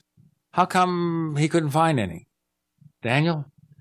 Well, I mean, you kind of look for what you're looking for. If you've ever had, I mean, you've you've been on, I'm sure, both sides of the interview, the journalistic interview. I I remember as a kid thinking that if something's written in the paper, it must be true. But the more that I, the more that I'm involved in reporting things and seeing how other people report things, particularly things that I'm aware of, um, the more shocking it is that people just sort of decide what they want to write in many cases and then go out and find the facts to support that. And you see that in a lot of this kind of reporting where they want to believe this, you know, Bendgate is a big problem. So they go out and find the two people that are complaining about it and write a story about them. Never mind the fact that, you know, there's tens of millions of people who are not seeing this problem. And it's only like one or two people that are have an agenda to push so, I mean, a lot of this is, is you're looking for a story, and sure enough, you find it. Well, the issue with Bendgate is even worse. Even Consumer Reports, which does not love Apple, tested the iPhone 6 Plus and found it meets actually what Apple claims to be their standards for bendability, exceeds them, as a matter of fact. Then, of course, we had this other company that sells extended warranties in the US called Square Trade and they did an informal bendability test, and the only person who could bend it was their weightlifter, who could bench press over 400 pounds, and he had a tremendous grip, and he was able to do it slightly. So if you force it, you could do it. But this was another non-issue. This is kind of like a couple of years back, we had the claim that one of the iPads, I think the third generation, ran a bit too hot. So Consumer Reports jumps out there and say, ah, let's see if we can expose Apple for this. And of course, it was running within normal temperature range. And that thing died down, as will Bendgate. Well, one of the things that I thought was kind of interesting is the people who are talking about Bendgate were the people who desperately wanted Apple to fail. And so they thought that they had jumped on something that they could really, you know, stop sales of iPhones with. Is it, you know, every year there's one, of, one or two of these. What was really the case is when you look at what people are talking about and the coverage in the major media, Bendgate was really a positive for Apple in the end because everybody was talking about it. And what they were talking about with the new iPhone 6s, 6 and 6 Plus, was very much the feature that Apple was showing, the fact that they were thin. So really it was just having people, you know, they say no no publicity is bad publicity, or however the saying goes. If people are talking about your product, it's usually a good thing. And even when it's kind of a negative tinge and there's like people are trying to say something bad about it, it wasn't a credible thing, and so it didn't really take off. Didn't really. Um, I mean, it took off in this viral sense of everybody was chattering about it, but didn't have a negative impact on Apple sales, obviously, or or interest in the product. In fact, if anything, it made people want to investigate themselves.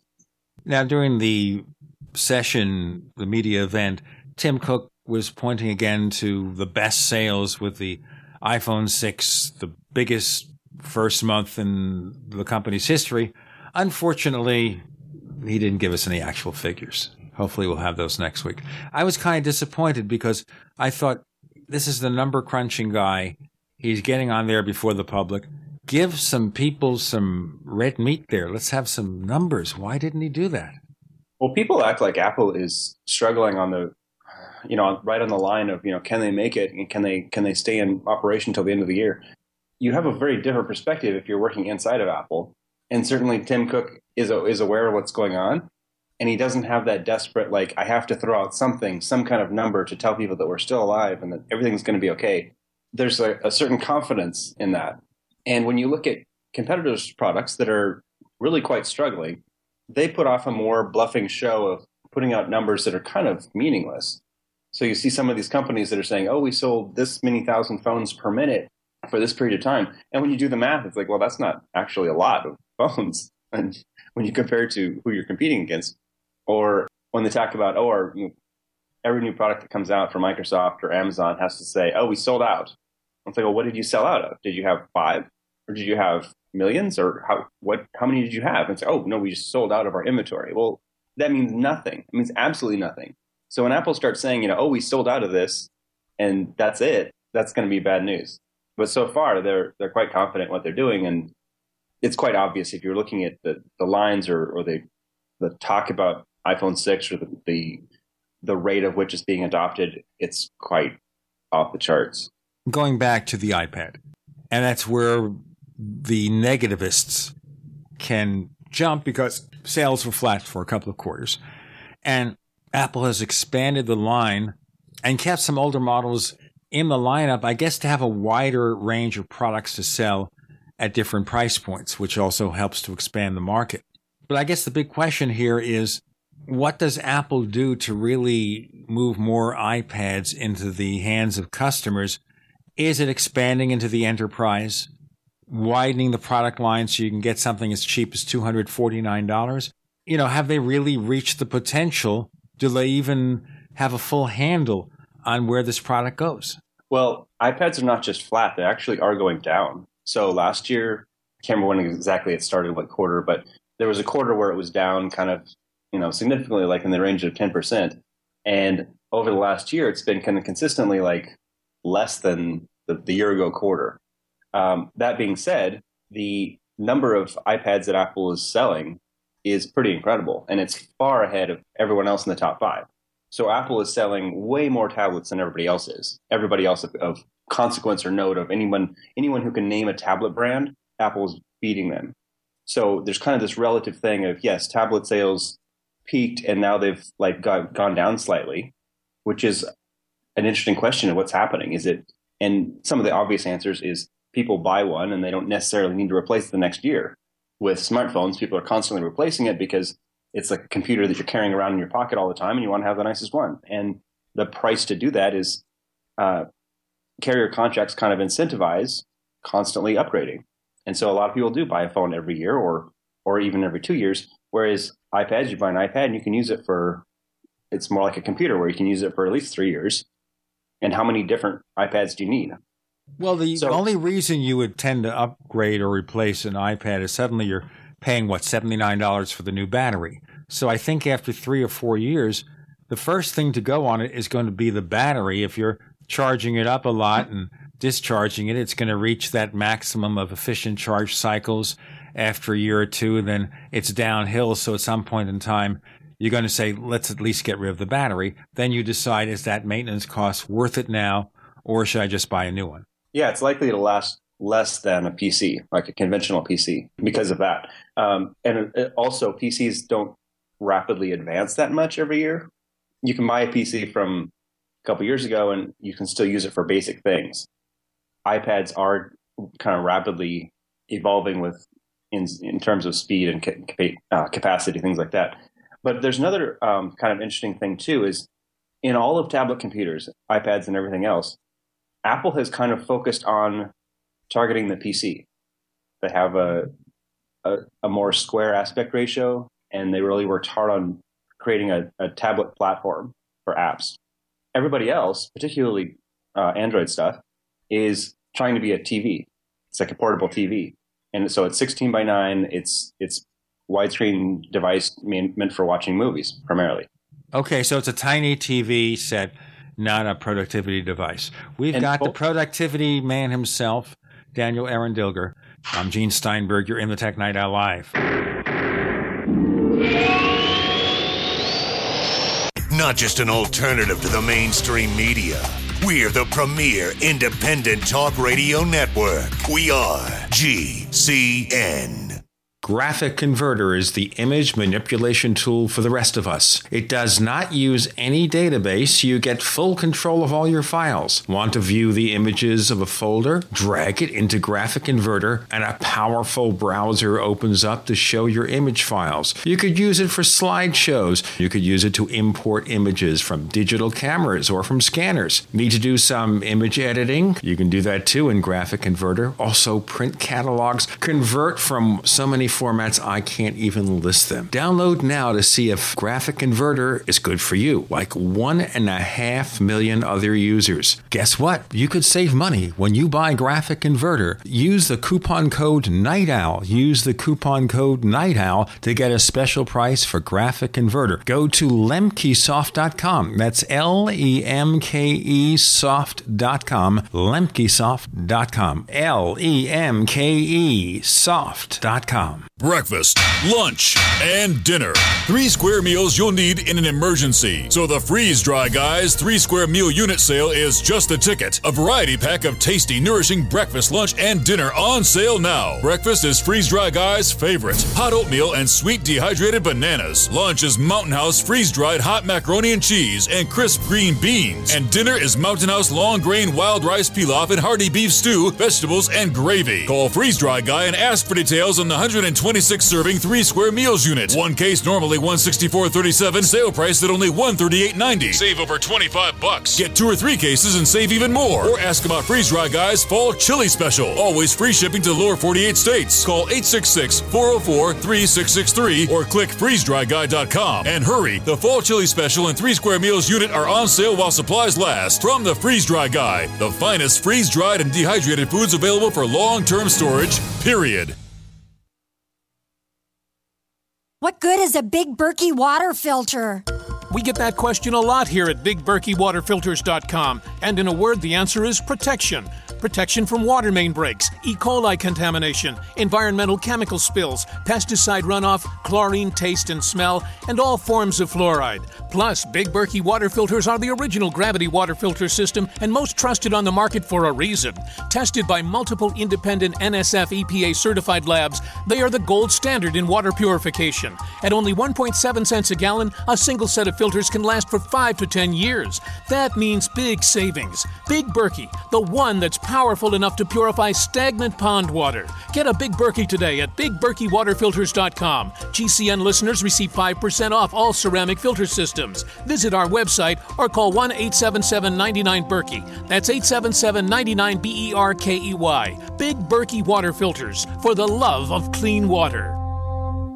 You have all seen and heard about the elements of the periodic table. These elements are the building blocks of everything in the universe. You, my friends, are made from these elements. A shortage of any of these important trace elements can lead to disease. Go with the science and take the Lady Talk Health Challenge and get all 90 essential trace elements with a healthy start pack at ladytalklive.com or call 855 333 LADY. That's 855 333 5239. Research shows it's not just what you put in your body that counts, it's what you put on it as well. Why not use an all natural, healthy mineral based makeup that actually benefits your skin? Once you experience the airiness and flawless coverage of Longevity mineral makeup, you will never use anything else. With Longevity, the perception of your complexion will be natural perfection. Animal friendly mineral makeup at Marilu Health. That's M A R I L U health.com or call 855 321 HEALTH.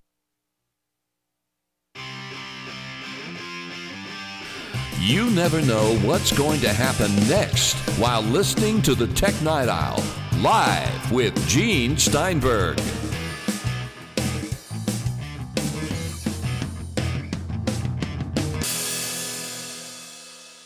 Daniel Eran Dilger joins us. He writes for Apple Insider and on our rare occasion for Roughly Drafted magazine. And we're talking about the different kind of tablet focus here. So the other tablets are 16 by 9 consumption devices, like the portable TV player. You watch TV, you maybe you read a book on it, but even then that's not so comfortable with a 16.9 form factor. People talk about consumption. I, I, that word just means nothing to me. It was original. It was coined to like denigrate the iPad. That's the only thing that that word means. It means, oh, this isn't a real computer. It's it's meant for like watching stuff. That's not true. But the real difference between tablets is some make a better TV. An iPad isn't a great TV because if you're watching a widescreen movie, it's taking up even less of the screen. An iPad is very much targeted at replacing a PC, and it's been very successful at that. Android devices, primarily, are very successful at being a portable television. They're extremely uh, popular in China. People are using them as, as a portable television. And they're replacing other devices that were kind of acting like a portable, you know, like portable DVD players. That's what these Android devices are replacing. So they're kind of targeting different things. And Android, if you look at Google's latest, is it the Nexus 9, I think? Um, it's their, their tablet. It looks exactly like an iPad. They realized that what Apple's doing is, is working better than what they're doing. And so they came out with a product that is targeting exactly like the iPad instead of continuing to do what they have been doing with Android tablets. That tells you something. That tells you that Google is aware and looking at the market, and I think it's Asus that makes it. I'm not actually, actually, I think it's Lenovo. I, I'm, I don't know who makes the Nexus 9, but Google and, and the partner that makes the device are aware that Apple's stuff is working better than their own strategy. And so that's kind of an interesting thing. But when you talk about the enterprise, the enterprise is not looking for something to watch movies on. They're looking for things to watch to to uh, function with, working on documents the way you work on on a piece of paper or a, a Nova computer, which is a computer type display. And so that's why Apple has a overwhelming majority of sales in the enterprise. And if you talk about how Apple's going to build their sales or how anyone is going to build their tablet sales, encroaching on the PC that's dying is going to be a big factor in that. And the partnership that Apple has with IBM and the way that IBM talks about Swift, which was kind of alluded to, I mean, it was it was presented in the in the PR event this week. That's of course the new programming language, folks, that Apple has. It may be arcane for you and I, but if you want to build new apps, it's very, very, very important. So it's an efficient way to build new software that makes kind of from the ground up use of tablets, rethinking, not just taking a PC type app and, and making it work on a tablet, but actually thinking how is the best way to solve this problem, this this problem in our company. We have to do this, and we have to do this, and we have to do this. How do we take this workflow and put it on a tablet in a way that not only replaces a PC, but works better than going to a desk and typing on a, on a computer or bringing on a laptop around you and having to manage this complicated device? How can we take uh, tablets and solve problems with them? And you see this in a number of. It's becoming very popular in you know you see it in cash registers. You see it in people selling. You can sit down with a client and on a on an iPad, you can easily show them stuff. You can hand it to them. They can interact with it. It's not something they have to learn. They don't have to know what keys to push. It's something that can kind of intuitively work with. There's so many different uh, applications for a tablet that works that replaces the functionality of a computer rather than just showing a movie. And so Apple got this right. And everybody else was saying, oh no, you know, it's a consumption device. And at the same time, they're also saying, oh no, it doesn't, it's not 16 by 9 like, you know, our HDTV needs to be. So everybody was saying that Apple was wrong, but, you know, kind of in the end, it looks pretty like, much like Apple got it right. So if you look at who's going to be in trouble when the tablet market kind of sorts itself out, because things are pretty new. iPad came out in 2010. It's only four years old. We're at a very early state. So as tablets start to take off, and we know that they're going to, We know that they're going to become more and more popular because having a tablet device, tablets are only going to get more more powerful, and they're going to stay much simpler than a, a notebook computer can ever be. And the alternative to that, um, which Google has been working on for longer than the iPad, the, the Chromebook, without any traction, no one's using Chromebooks. They're giving some away to schools. They're making a big to do about, you know, oh, we sold a million of them. Well, good job. You've been selling this longer than the iPad, and it's barely reaching a point where you can even talk about your sales. Running a web client on a laptop like computer is not where the future is. I don't think. But you know, good for Google for trying. We'll see which which one works. Now, one of the other big issues, of course, is that estimating sales of tablets is very strange. Now, we look at the estimates from a company like a Gartner or an IDC, and we know they're notorious for undercutting Mac sales. And what they're doing with tablets is they create these artificial categories so they will not accept an iPad as a PC, which it is. Well, there's certainly notable differences between iPad and a PC, and it makes sense to contrast them. But to, to refer to them as being separate markets when it's very obvious that the, the, the iPad, particularly, is eating into PC markets, people are buying a, a tablet instead of a PC, quite obviously. Um, you should at least acknowledge that. And what they've done is worked so hard to like push those two things apart so that nobody compares them. It's it's quite transparent and obvious why. Um, and at the same time, they've now started saying, "Oh, well, the well the iPad isn't competing at all against conventional PCs, which quite obviously is. Um, the iPad is is uh, in direct competition with all these like cheap devices in China that are being used as DVD players. And it's like, oh, wait a minute, that's not even true. You can you can go to China and find all these devices that are using you know Android and they're they're in a device that's bigger than a phone and it's using a chip that's not an Intel processor. And that's what they've defined as basically the tablet market. And so they're saying, oh, the iPad market share has gone down and gone down and gone down. Well, that's not true at all. Apple keeps selling the majority of the tablets of the top five makers. And they're saying that this long tail of however many dozens of companies who, based on IDC's numbers, can only be making like a million units each per year or per quarter or whatever segment it is. Um, it, it's it's quite obviously just junk science trying to portray something that's not true. I mean, the more you look at the numbers, the more I look at the numbers, the more it's just like strikingly false data that they're just erecting this this scaffolding of nonsense to distract away from the fact that the building is there. Instead of acknowledging, yes, this is happening, and people should be aware that, you know, make plans for this because this is this is what's going on. That's their job. That's what these companies are supposed to do. They're supposed to say, hey, here's a trend, jump on it so that you're not left behind. And instead they're saying, oh no, nothing's happening. iPads are not important at all. They're just being used by consumption. That's a lie. They've been lying about that for years. Now they're caught with it. They're saying, oh no, iPads aren't important because there's all this crap being sold in China. That's also a lie. No one is saying, I want to buy an iPad. No, I, I want to buy this like knockoff thing from China. No one's doing that. And when I talk to representatives of IDC, they say, oh yeah, we're actually, we're counting some devices that, you know, are, would be called children's toys or, you know, devices along that line. That's completely fraudulent to compare that to say that this is the market for iPads you know, people are looking at a Leap Pad or they're looking at a an iPad. Let me ask you here: Do you ever ask, like an IDC, why are you doing this? Can you justify it? Well, IDC isn't a information source. It's not like the you know the government trying to provide citizens with information on stuff. They are they serve their clients. So when their clients need something to be said, they find the data to support whatever would make their clients happy that they've said that. And in the past, they've um, done that for Microsoft because Microsoft is one of the biggest clients of these companies. And so they would come out with data that shows, sure enough, Microsoft is going to be, is never going to fail. And every time Microsoft came into an industry, they would release all this information about how Microsoft was just going to take it all down.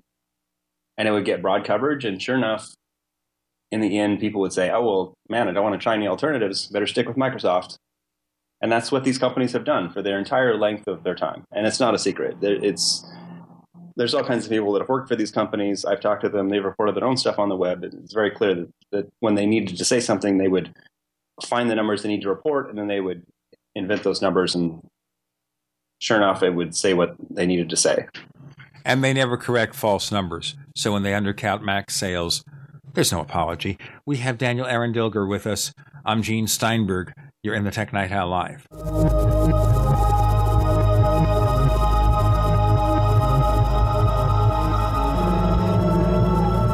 UnseenNow.com, proud sponsor of GCN. Unseen Now's unparalleled encryption tools keep your communications secure. GCN. Hi, this is Larry Smith. Sometimes bad things happen to good people. When the cleaners ruined some special clothing, all they could do was show us a sign that said they weren't responsible. But when they got the letter from one of our Legal Shield attorneys, he promptly gave us a check for $1,152.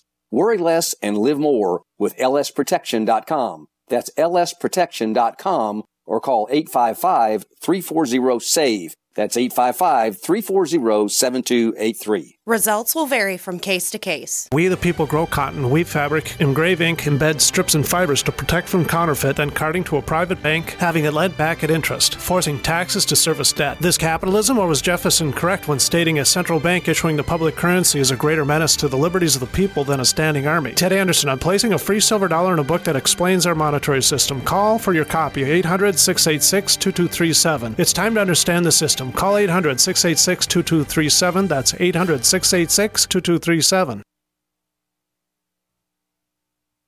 The Genesis Communications Network is one of America's premier broadcasters of captivating talk radio. We thank you for listening. Now, just imagine there are thousands of people who are just as passionate about radio as you are. But what you may not realize is how easy and affordable it is to advertise with us. Radio commercials for your business could be heard on hundreds of radio stations across the U.S. every day.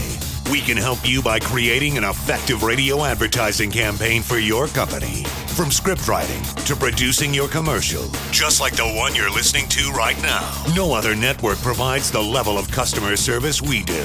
When it comes to radio advertising, we are your one stop shop. And no matter how big or small your business is, we can help.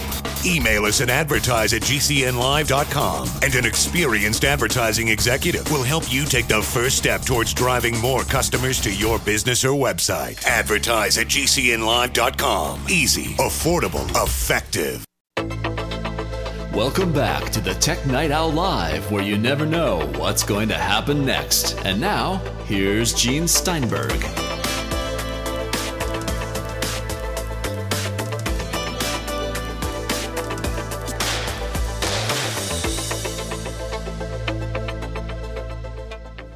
We have Daniel Dilger with us for another four segments. I'm Gene Steinberg. You're on the Tech Night Owl Live. And we've been talking here about the tech industry, about the way that reporting of the iPad is dishonest, which goes to show that, you know, there's always a problem. Sometimes you wonder, though, why is Apple being set upon? We don't want to be paranoid. You know, it's like the old thing where someone says, I'm not paranoid. I just know that people are out to get me. So rather than look at that, look at the fact that the media traditionally wants to take down number one. So if you're on the top of the heap, they want to find things that are wrong because that gets you hits, sells newspapers where they even have newspapers to sell. Well, that wasn't the case in the 90s with Microsoft. And part of the reason it wasn't was because Microsoft wasn't Microsoft and Apple and whoever else was in that kind of competition, IBM, weren't individual players. Microsoft had a platform that was kind of necessary to everybody else in the PC industry. So if you were Dell or HP or Compaq or any of these companies that sell, sold PCs, or even if you were building PCs in your home, Microsoft was kind of important to your success. So Microsoft had a lot of partners that were kind of also like the entire industry was supporting Microsoft because they were dependent upon it. And a lot of people looked at, at Android and said, oh, that's going to be the same thing. There's going to be all these companies that are going to be getting their livelihood from Android. And we see that to a lesser extent. There is some support for Android simply because there's all these companies that are dependent upon it. But if you look at the reality, is first of all, the only half of Android is Samsung, and Samsung is looking to to leave Android. I mean, they're looking to replace Android. Go into that in more detail here, because we see Samsung has had problems. Sales of smartphones aren't doing as well as it used to be. The profits are down. This is their biggest division in the company in terms of revenue and profits. So Samsung has already made forays into another OS with their smartwatches. So what's going on here? Well, they would like to be able to have their own platform because right now people think of Android as being sort of this open platform. And there is a segment of it that is, but that's not very valuable because the, the more valuable parts of Android are Google's apps. So if you take out Google's apps, you have just kind of Linux. So to really have something of value, to have a platform that people want to buy, it needs to work with Google Play, it needs to work with Google Maps, and needs to work with all the other stuff that, that Google is doing. And in order to get those things in Android, you have to obey Google's rules, which are quite similar to what Microsoft enforced.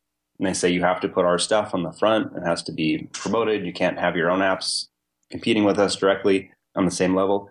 That starts to become a situation where you have a number of companies that are that don't want to do that. So everybody in China doesn't want to do that, and they don't need to because actually the Google apps aren't very useful in China.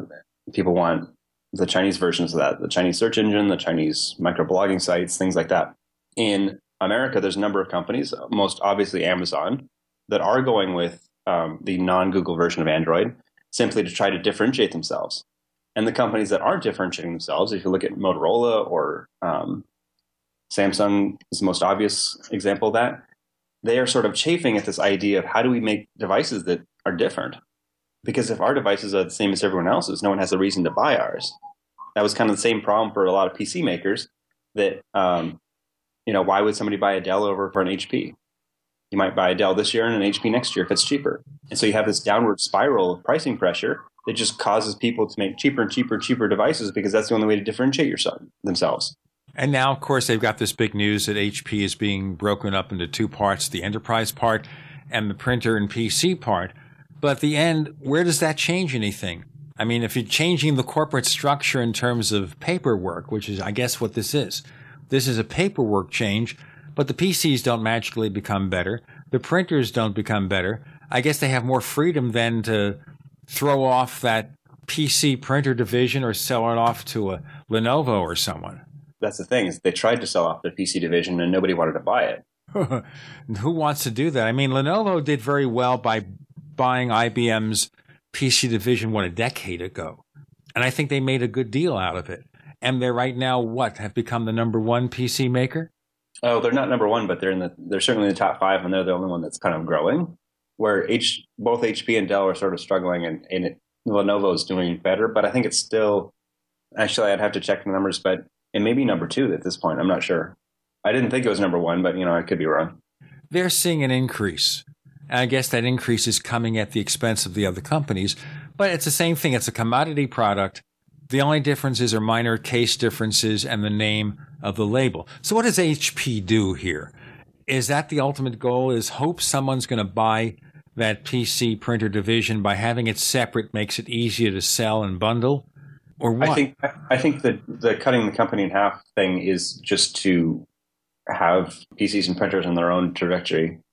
I, I don't think they're trying to at, at, this point. I don't think anyone's trying to buy it. I think they're just trying to separate it from what they want to focus on. So if it if it continues okay, at least it won't harm the the services kind of business that they really want to have. And if it if it fails, it also won't distract away from I mean, same, same thing that Google did when they got rid of Motorola. They were tired of losing billions of dollars, and so now Motorola can be somewhere else. So, of course, with HP, by focusing it there, if they have to lay off half the people tomorrow, it doesn't affect the overall balance sheet of the company, which is more focused on the enterprise. I don't think they're in that much trouble. I don't think they're going to lay everybody off. They've already laid off quite a bit. Um, but I, I, think they're trying to, to separate kind of a stagnant group from the part that they want to grow or the part that they see having a having a potential to grow. All right.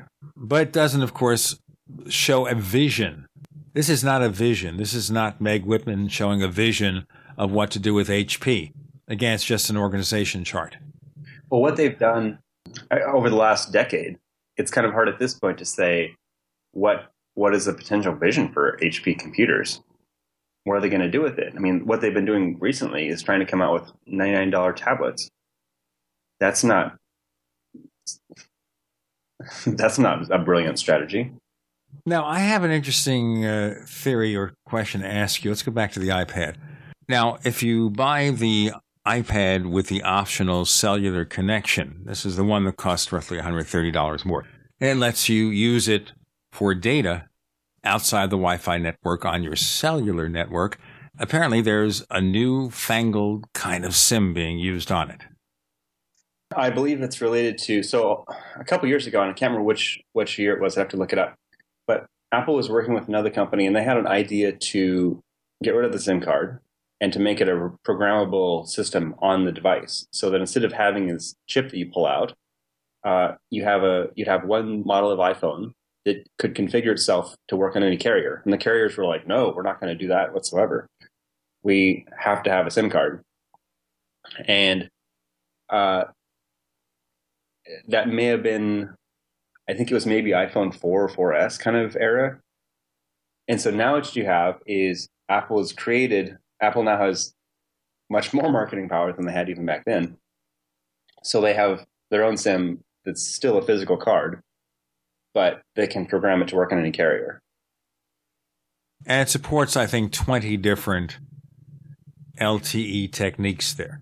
So the point being here is that one iPad can get you connected with most of the carriers out there.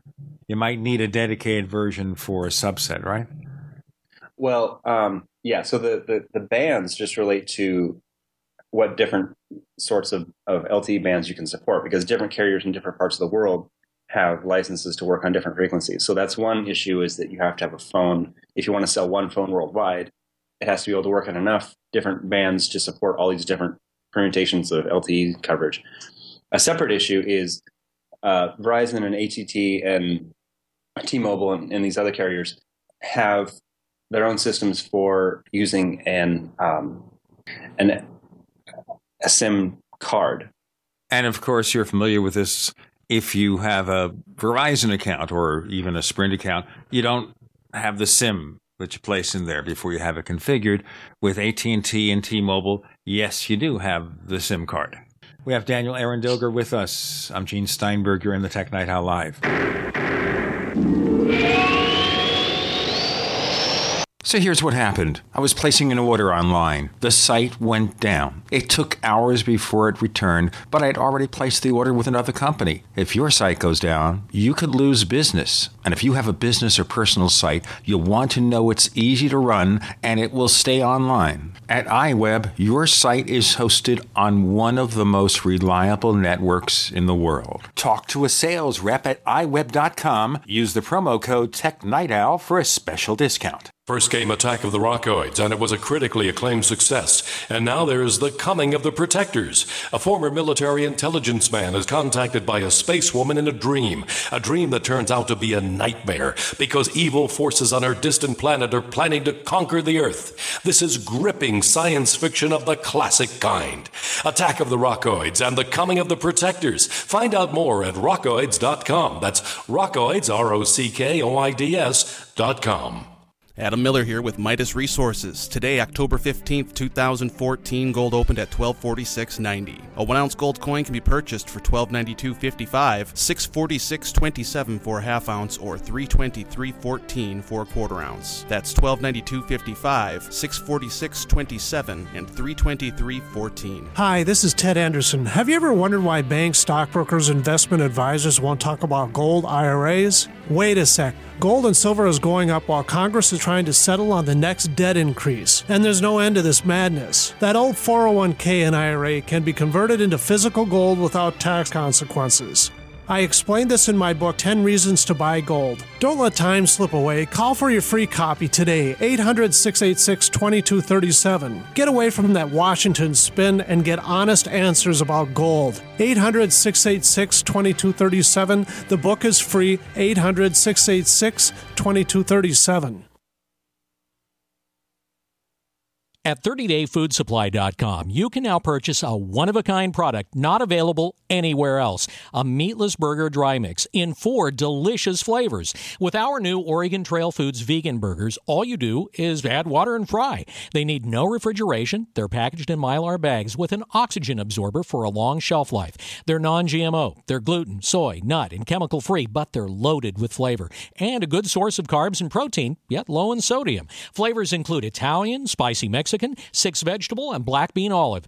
Go to 30dayfoodsupply.com or call 541 229 0010 and order today. Eat them every day, take them camping, or save them for an emergency.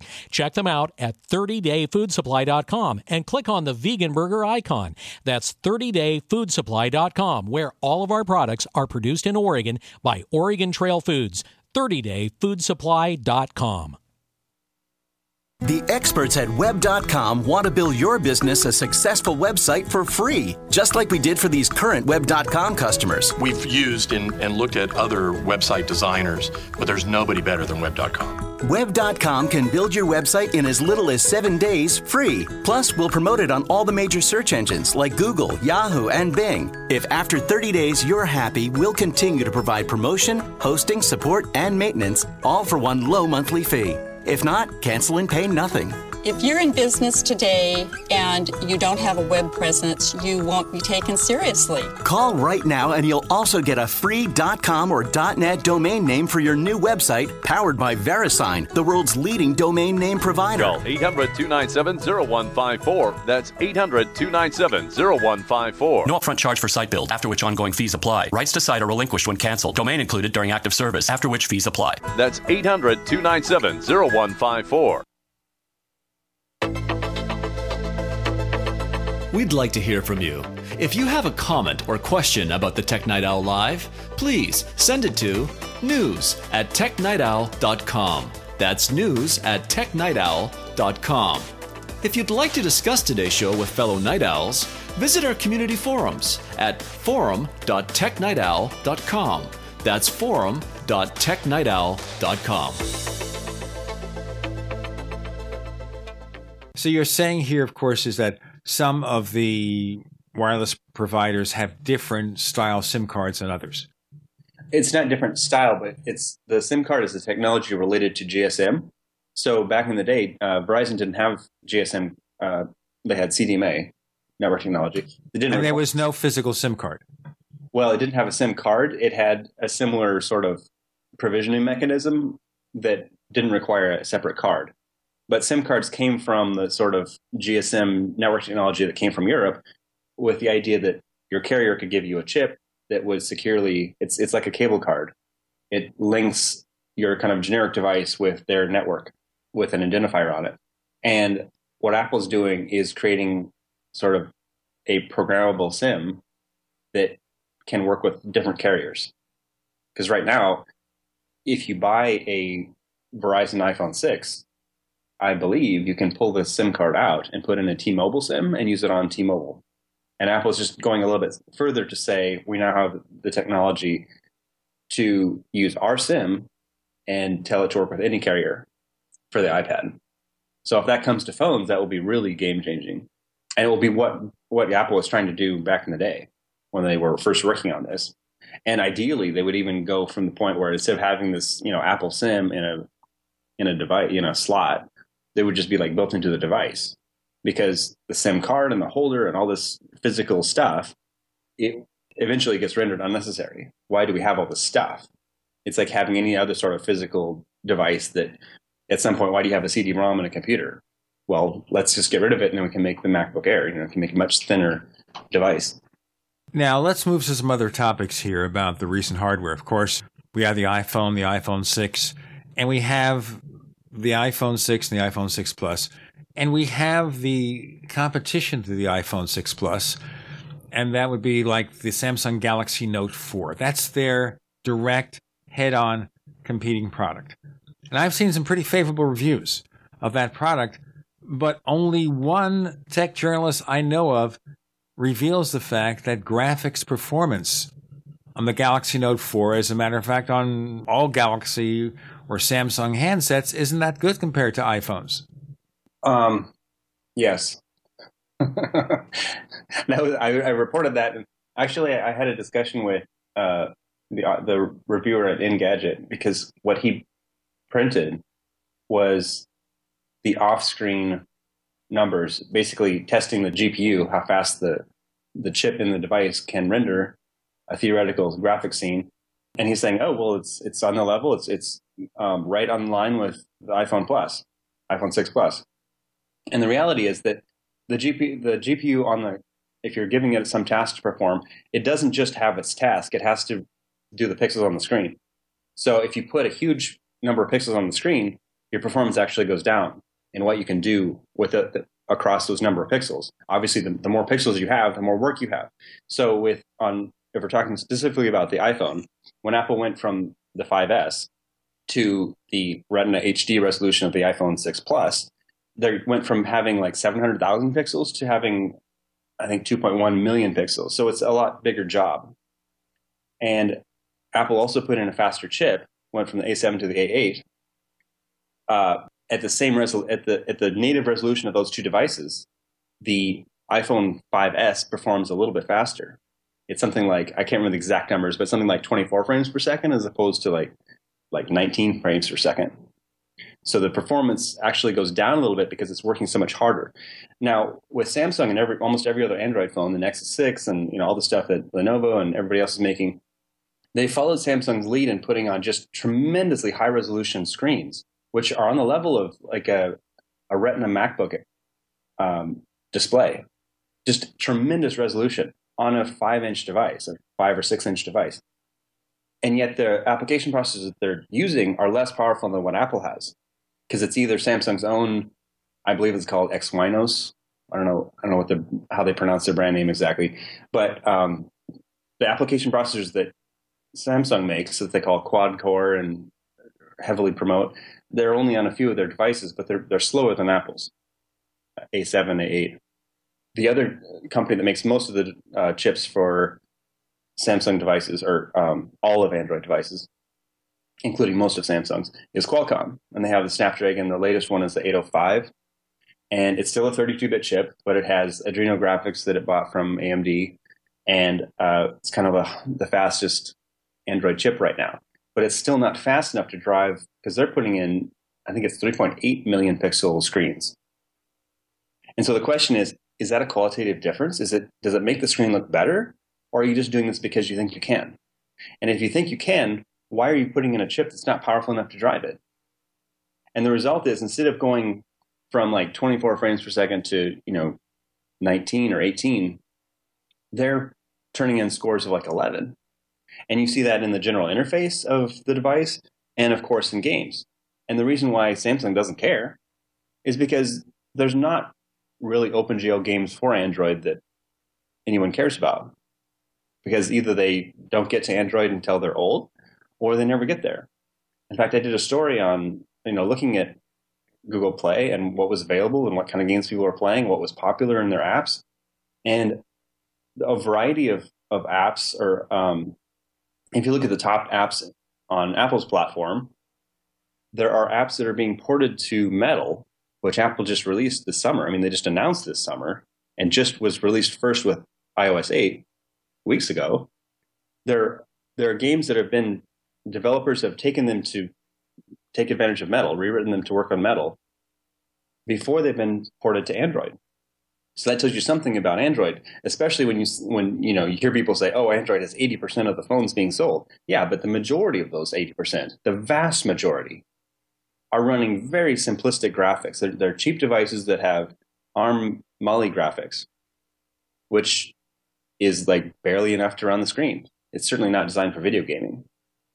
And you have this tiny, tiny, tiny little bit of Android that has either high end graphics like the NVIDIA Shield or has sort of like fair graphics like the Adreno graphics. But the problem is those those high end devices, the the sort of flagship uh, Samsung and other higher end devices, Motorola and the kind of Nexus devices, they make up such a small percentage of the Android market that developers really don't have a reason to build graphic intensive apps and games for that. So you don't have stuff like iMovie or GarageBand, and you don't have stuff like some of the latest games that are that are happening on on iOS. And so it's kind of a catch twenty two problem for Android. How are you going to track games when um, you don't have an installed base? And how do you get an installed base when the games are somewhere else? More problems to talk about. Are there solutions? We're going to also ask Daniel his reaction to Android 5 Lollipop. Does it make the screen pop? Or is all that action with the shaders and the drop shadows going to make the interface even slower? We've got Daniel Eran Dilger. I'm Gene Steinberg. You're in the Tech Night Owl Live. GCN, proudly sponsored by UnseenNow.com. Find out how to stop Big Brother in his tracks at UnseenNow.com. This is GCN.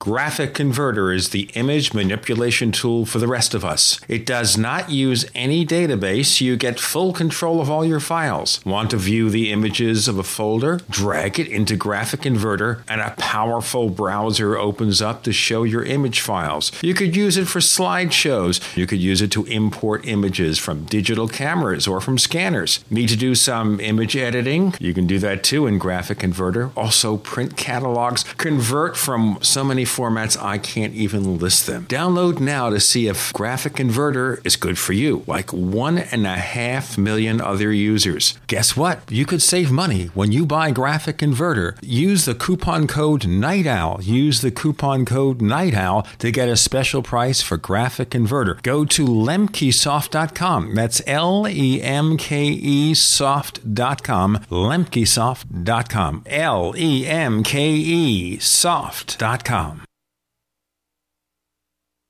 I will never forget the day my son Jeremy told me he hated me and slammed the door in my face. I'm behavioral therapist Janet Lehman. Behavior problems can turn the child you love and your life into a nightmare.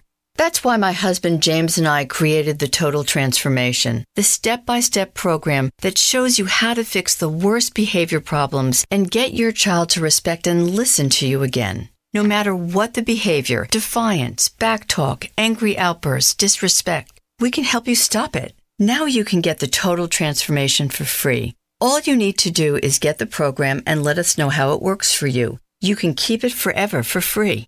Limited number of free programs available. Call now 1 888 912 1595. 1 888 912 1595. That's 1 888 912 1595. 1 888 912 1595. If you need to say happy birthday, happy anniversary, thank you, or simply I'm thinking of you, proflowers.com is the key. ProFlowers has stunning bouquets, like the best-selling 100 blooms for $19.99. Plus, ProFlowers will include a glass vase for free. Sending someone a wonderful surprise of beautiful flowers sent fresh from the field is easy. Choose the bouquet you like, pick the delivery date, and each order is 100% guaranteed. Plus, all bouquets from ProFlowers are guaranteed to last at least seven full days. Beautiful, fragrant flowers picked fresh and sent to your loved one for lasting enjoyment. To get this incredible savings and send someone 100 gorgeous blooms with a free vase for $19.99, go to proflowers.com, click the blue microphone in the top right corner, and enter code PLOW. That's proflowers.com. Click the mic and enter code PLOW. The human body is extraordinary. Despite all the stresses we inflict upon it, it still works hard to stay in balance. Thousands upon thousands of people rely upon Heart and Body Extract to help their body stay balanced. This excellent 100% natural herbal formula helps maintain healthy blood pressure levels, cleans arteries, promotes good circulation, balances cholesterol, and more. HB Extract, paired with healthy lifestyle choices like good nutrition and exercise, can give you a life free of pain, sickness, and fear. Recapture your youthful vitality and experience your body healing itself with the aid of HB Extract. It's extremely effective and it starts working in just days. Visit HBExtract.com to learn more and to read scores of testimonials from satisfied customers. And we've never increased our price in over 10 years. That makes Heart and Body Extract as great a value now as it was the first day we sold it. A healthy heart is a happy heart. Call 866 295 5305 or go to HBExtract.com. What are you listening to? The Tech Night Owl Live with Gene Steinberg. What's going to happen next? You never know.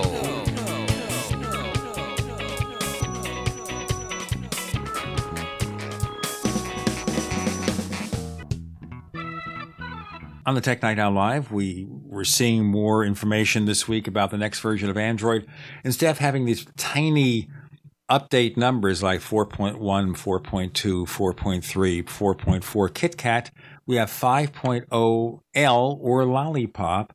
And their big deal is this interface improvement, more dimensionality, more special effects. It sounds to me like they're going to be overtaxing the graphics hardware, right? No, it's pretty simple. I mean, really what they're going for is sort of a web page look because that's what Google is really familiar with. That's what they do. That's everything they do is kind of oriented around the web. So if you look at what they're calling material design, it's really sort of something you can do on the web. And that's what they're that's what they're promoting it as. It's like you have one appearance on Android and it kind of goes over to Chrome and on their web apps. It looks like the web. Okay, so it's going to be a more web-like look and you think that can be done without a lot of overhead. They do claim to have these Android extensions that are supposed to speed up graphics. What's that about? Uh, I don't know spe- specifically what you're referencing, but the the interface. I mean, with the first iPhone, Apple made a big effort to make sure everything on the screen was being hardware accelerated by the GPU, and that's something they started on Mac OS 10 back in back in the day. First of all, having a having a compositing engine where everything on the screen was rendered like it's a video game. And I think around 2005, they got it to the point where it was being hardware accelerated on the GPU. So it was really fast, like a video game. Android didn't start even trying to do that until around 2010 when they came out with Android 3.0 for tablets. And that didn't really work out. So they, they brought it to phones with Android 4.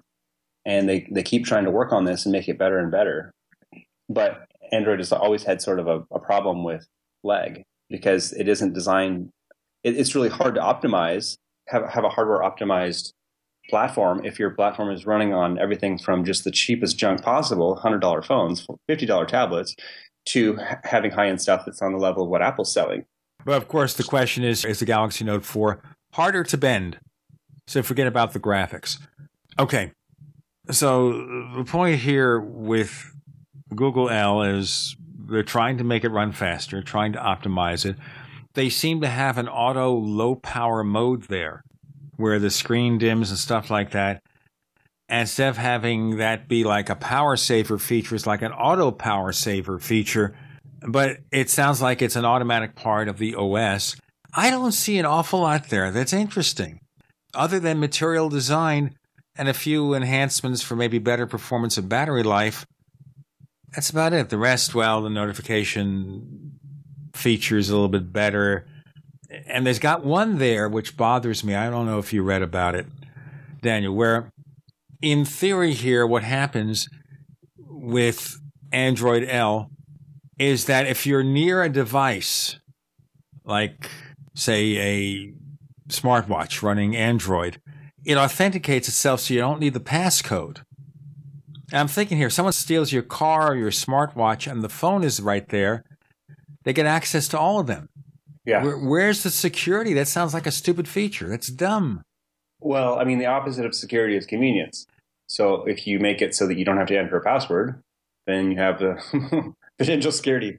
Well, a lot of things that Google has done in, in the area of security has been kind of questionable. I mean, the last time they kind of did something like that was with Face Unlock. And it's like, well, great, that's a good feature to impress, you know, people on fan blogs. But if you really think about it, that's not very secure. And sure enough, well, yeah, it's not very secure. There's a lot of ways to fake out a computer camera on a phone to have it think that it's looking at your face when it's not really.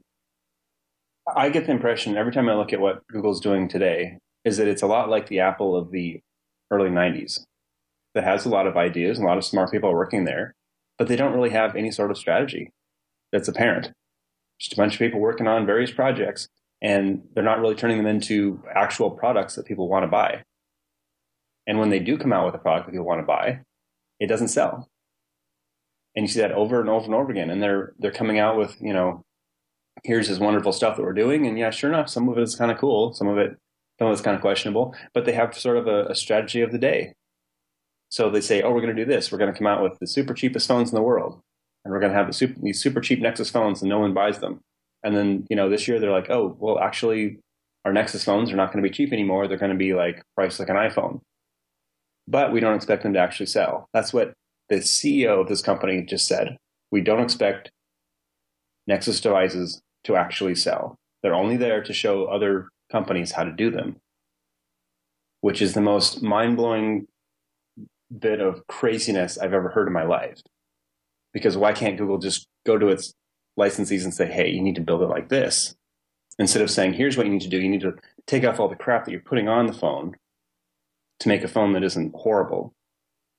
Why are these licensees putting crap on their phone to start with? Is because they're trying to differentiate the phones. So Samsung has its TouchWiz, and you know all these all these companies have their own layer, level of stuff they're putting on the phone to make it differentiated, which is supposed to be the purpose of Android. It's, supposed to be this open platform that everyone can innovate and differentiate on, and you know take it in different directions to do interesting, useful, innovative things. Well, Google is saying no, don't do that. Do it like this. Make a product like Apple. Here's here's a product that's just like Apple. It's the same price. It has the same kind of features. It looks exactly the same. If you look at the Nexus 6 and the 7 and the 8 or whatever the numbers are, um, they have an Apple TV and they have a thing that looks just like a MacBook Air and they have a thing that just looks like a, an iPhone 6 and they have one that looks like a 6 Plus and they have um, one that looks like, you know, whatever other product that Apple makes. It, it looks just like an iPad. And um, that's their lineup. And it's like, where is this innovative platform of Android? all you're doing is copying Apple. And anytime you do something that's different from Apple, it fails, and then you turn around and copy Apple. It's just mind blowing that people are like, oh, Google is doing this open, innovative thing. They're not innovating anything. They're just experimenting with failures over and over and over again. It's, it's kind of mind blowing that nobody has the ability to, to say, hey, look at what's happening. Everyone just continues to say Google is just doing such a good job of failing. Now, do we notice here again that earnings missed targets with Google? They didn't have revenue as high as they wanted. Profits weren't as high. The price for ad clicks didn't reduce itself as much as previous quarter, but it's going down. And that's the main area where Google makes its money yeah, their revenues are, are clearly tied to ads on the PC. And their the revenue that they're making on the desktop is or on the mobile devices is much lower than it could be because they pushed themselves off of iOS and created their own platform that is not performing as well. So in the end here, if Google never had Android and simply worked with Apple, to make money through Apple's partnership, they'd have more money in the bank. Oh, it's possible. But it, you know, it's one of those things that it's it's easy to try to change one variable and look at how history would have changed. Um, but I think Google saw itself because Google started Android for a very clear reason. They they saw Microsoft was pushing Google's search products off of Windows. I mean, Windows Vista and Windows Mobile at the time, were both really trying hard to push Google off of their platform and create its own Bing search services. And Microsoft wasn't successful with that, and none of that actually happened. But it was a, a, a real threat to Google, and so Google worked really hard to to create Android for that reason.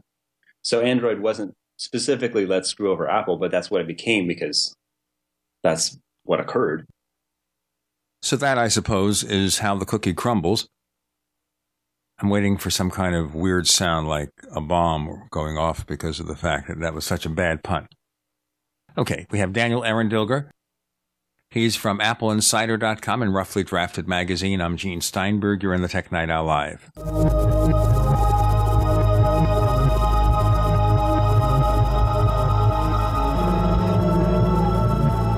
Free from the shackles of corporate America, we're the place for independent thinkers. GCN. Neighbors, are you tired of dealing with a slow web hosting provider? Well, check out A2 Hosting and their screaming fast Swift server platform. They even have SSDs that load pages 300% faster than the competition.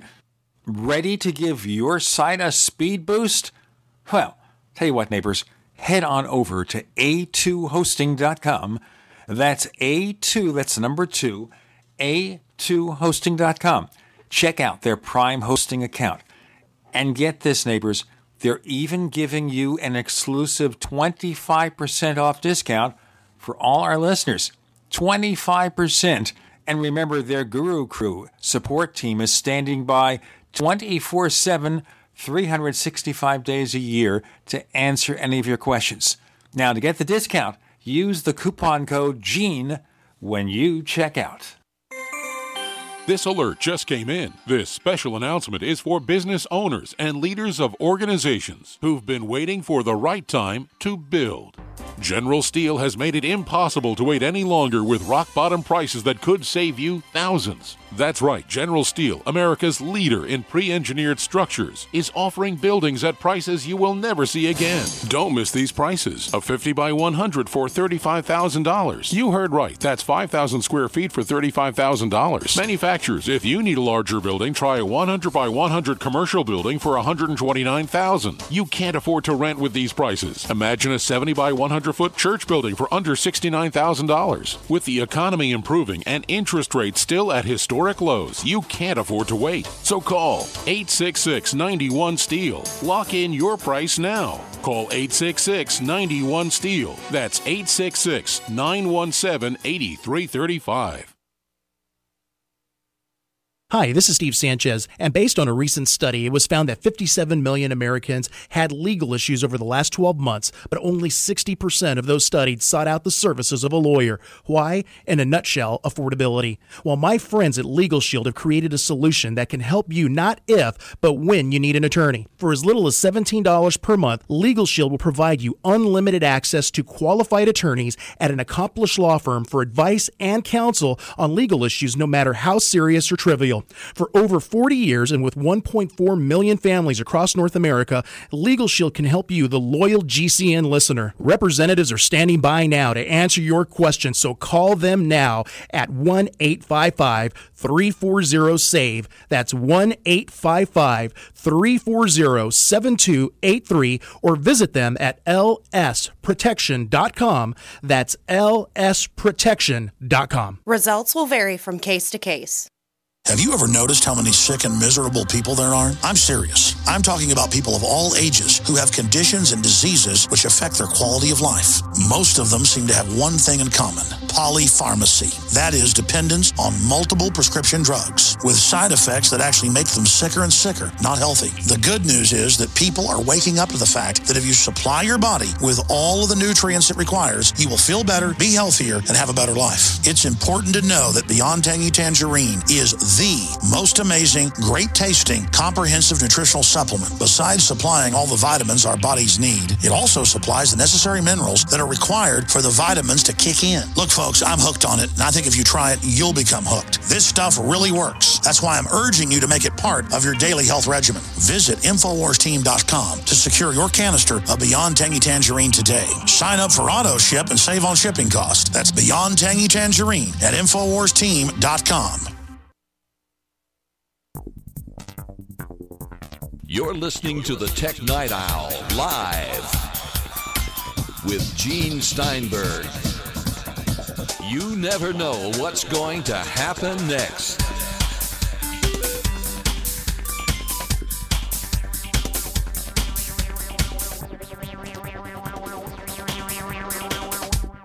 So now, in order to get over the stench of Windows 8 and 8.1, Microsoft went to Windows 10. It restores a start menu. It puts kind of sort of traditional menus on those Metro or modern UI apps. What else is there? Is that all there is? Yeah, I'm not sure what Microsoft is going to be doing in the future. Because, I mean, there's, it's kind of a big problem for Microsoft that nobody is using its software. And really, in the past, Microsoft had this sort of, it had sort of two markets. It had the, the cheap low end stuff, and it had the enterprise. And so that kind of covered all the bases. And it kind of regulated Apple into this narrow corner where they could sell um, sort of higher end machines to choosy consumers and also graphics professionals. And everything else was sort of taken over by Microsoft. So the people who could pay for things were paying Microsoft a lot of money. Enterprise, um, anything high end, was funding Microsoft. And then there was this long tail of PC devices that uh, Microsoft didn't make a lot of money on, and a lot of people were just basically stealing Windows, but it didn't matter because it just helped with ubiquity. Well, the problem is Android has taken over that. So Android is everywhere, and it's basically free. And how do you compete with free? And everybody who wants to do something on the cheap can do it with Android. Meanwhile, Apple has taken over all the enterprise and all the high end. Anyone who's doing anything serious with mobile devices is using Apple's platform. Apart from like a couple things where Microsoft has gone and paid them to say no, use something else, like the NFL. It's like here, we use a use a use a whatever their tablet's called, the Surface. We'll pay you tons of money and don't allow people to have a, an iPad in front of the video camera. That's not a strategy that works. And I don't understand how Microsoft is going to turn that around because they can't do a volume play with Android and they're not attracting high end markets. They're trying to play at the same level as Apple and a little bit more expensive, and no one's buying that. And meanwhile, Google with like their Nexus thing is doing the opposite. They were first trying to undercut Apple, and now they're trying to like sell for the same price as Apple.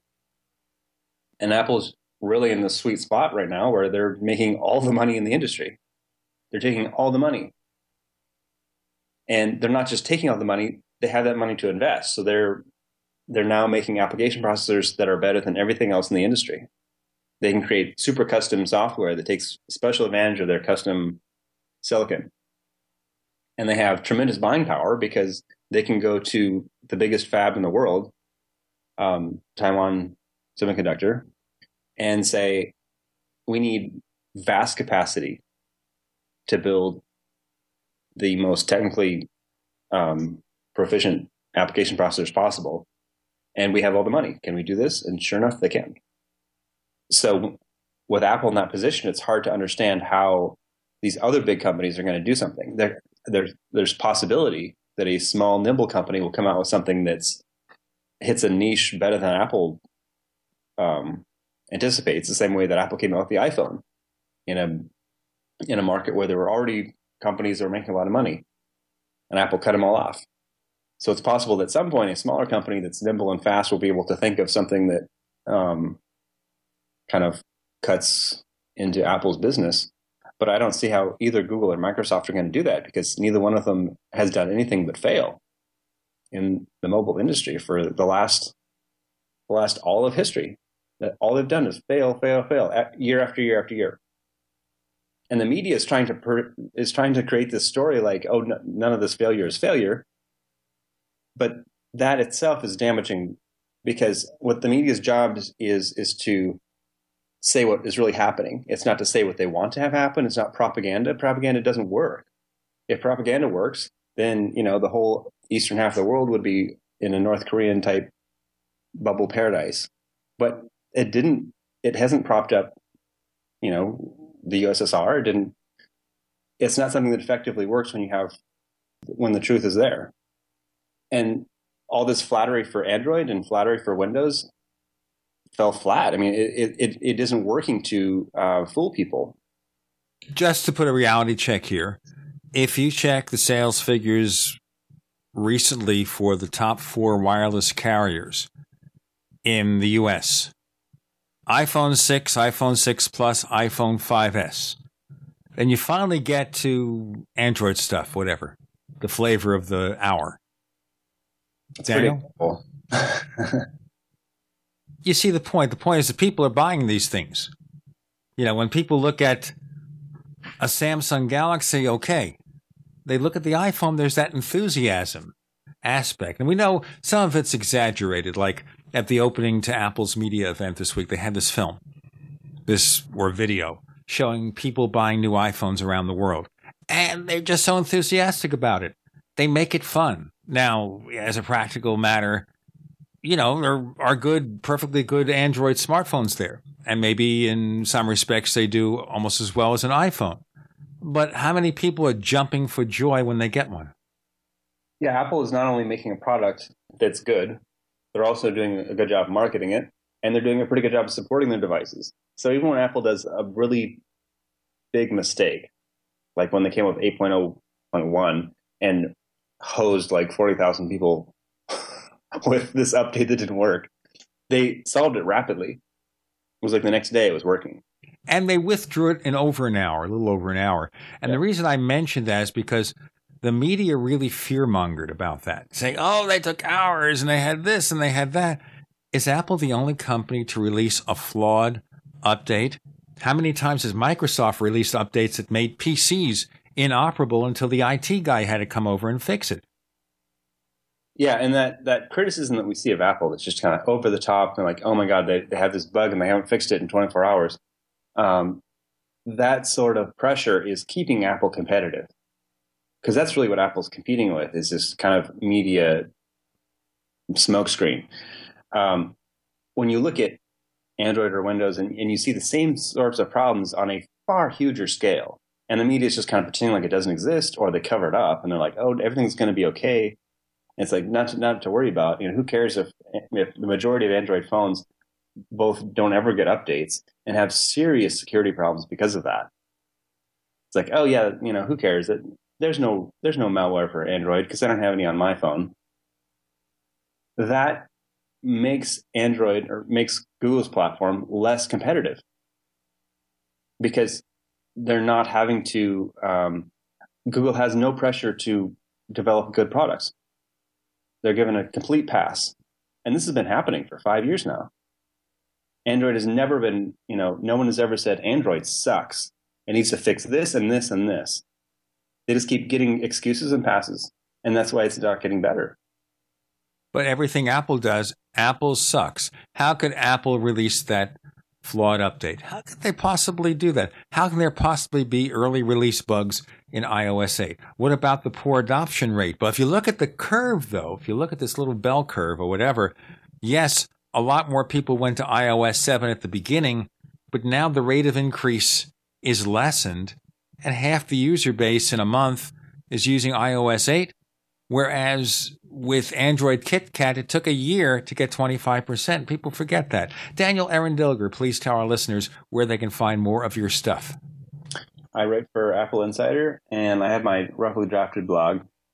Um, most of my stuff is on Twitter at, at Daniel Eran, E R A N. You can find us on Twitter, where we're known as Tech Night Owl. We're known as Tech Night Owl on Twitter, so pay us a visit. Our web portal is technightowl.com. That's technightowl.com. You can download episodes of the show going back to 2007. I don't know why we have it on for so many years. A lot of that stuff is probably out of date by now, but it's still there, and a lot of you like to hear it. We have another radio show about UFOs and things that go bump in the night. And this weekend, we're going to be talking to former aerospace engineer Ron Regehr, who's been involved in research into UFOs for over 50 years. So he's definitely not 51. At Paracast.com, once again, that's Paracast.com. Take a listen.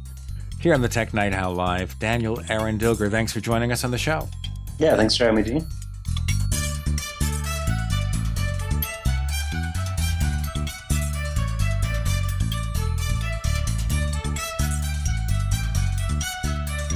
The Tech Night Owl Live is a copyrighted presentation of Making the Impossible Incorporated. We'll be back next week, same bat time, same bat channel.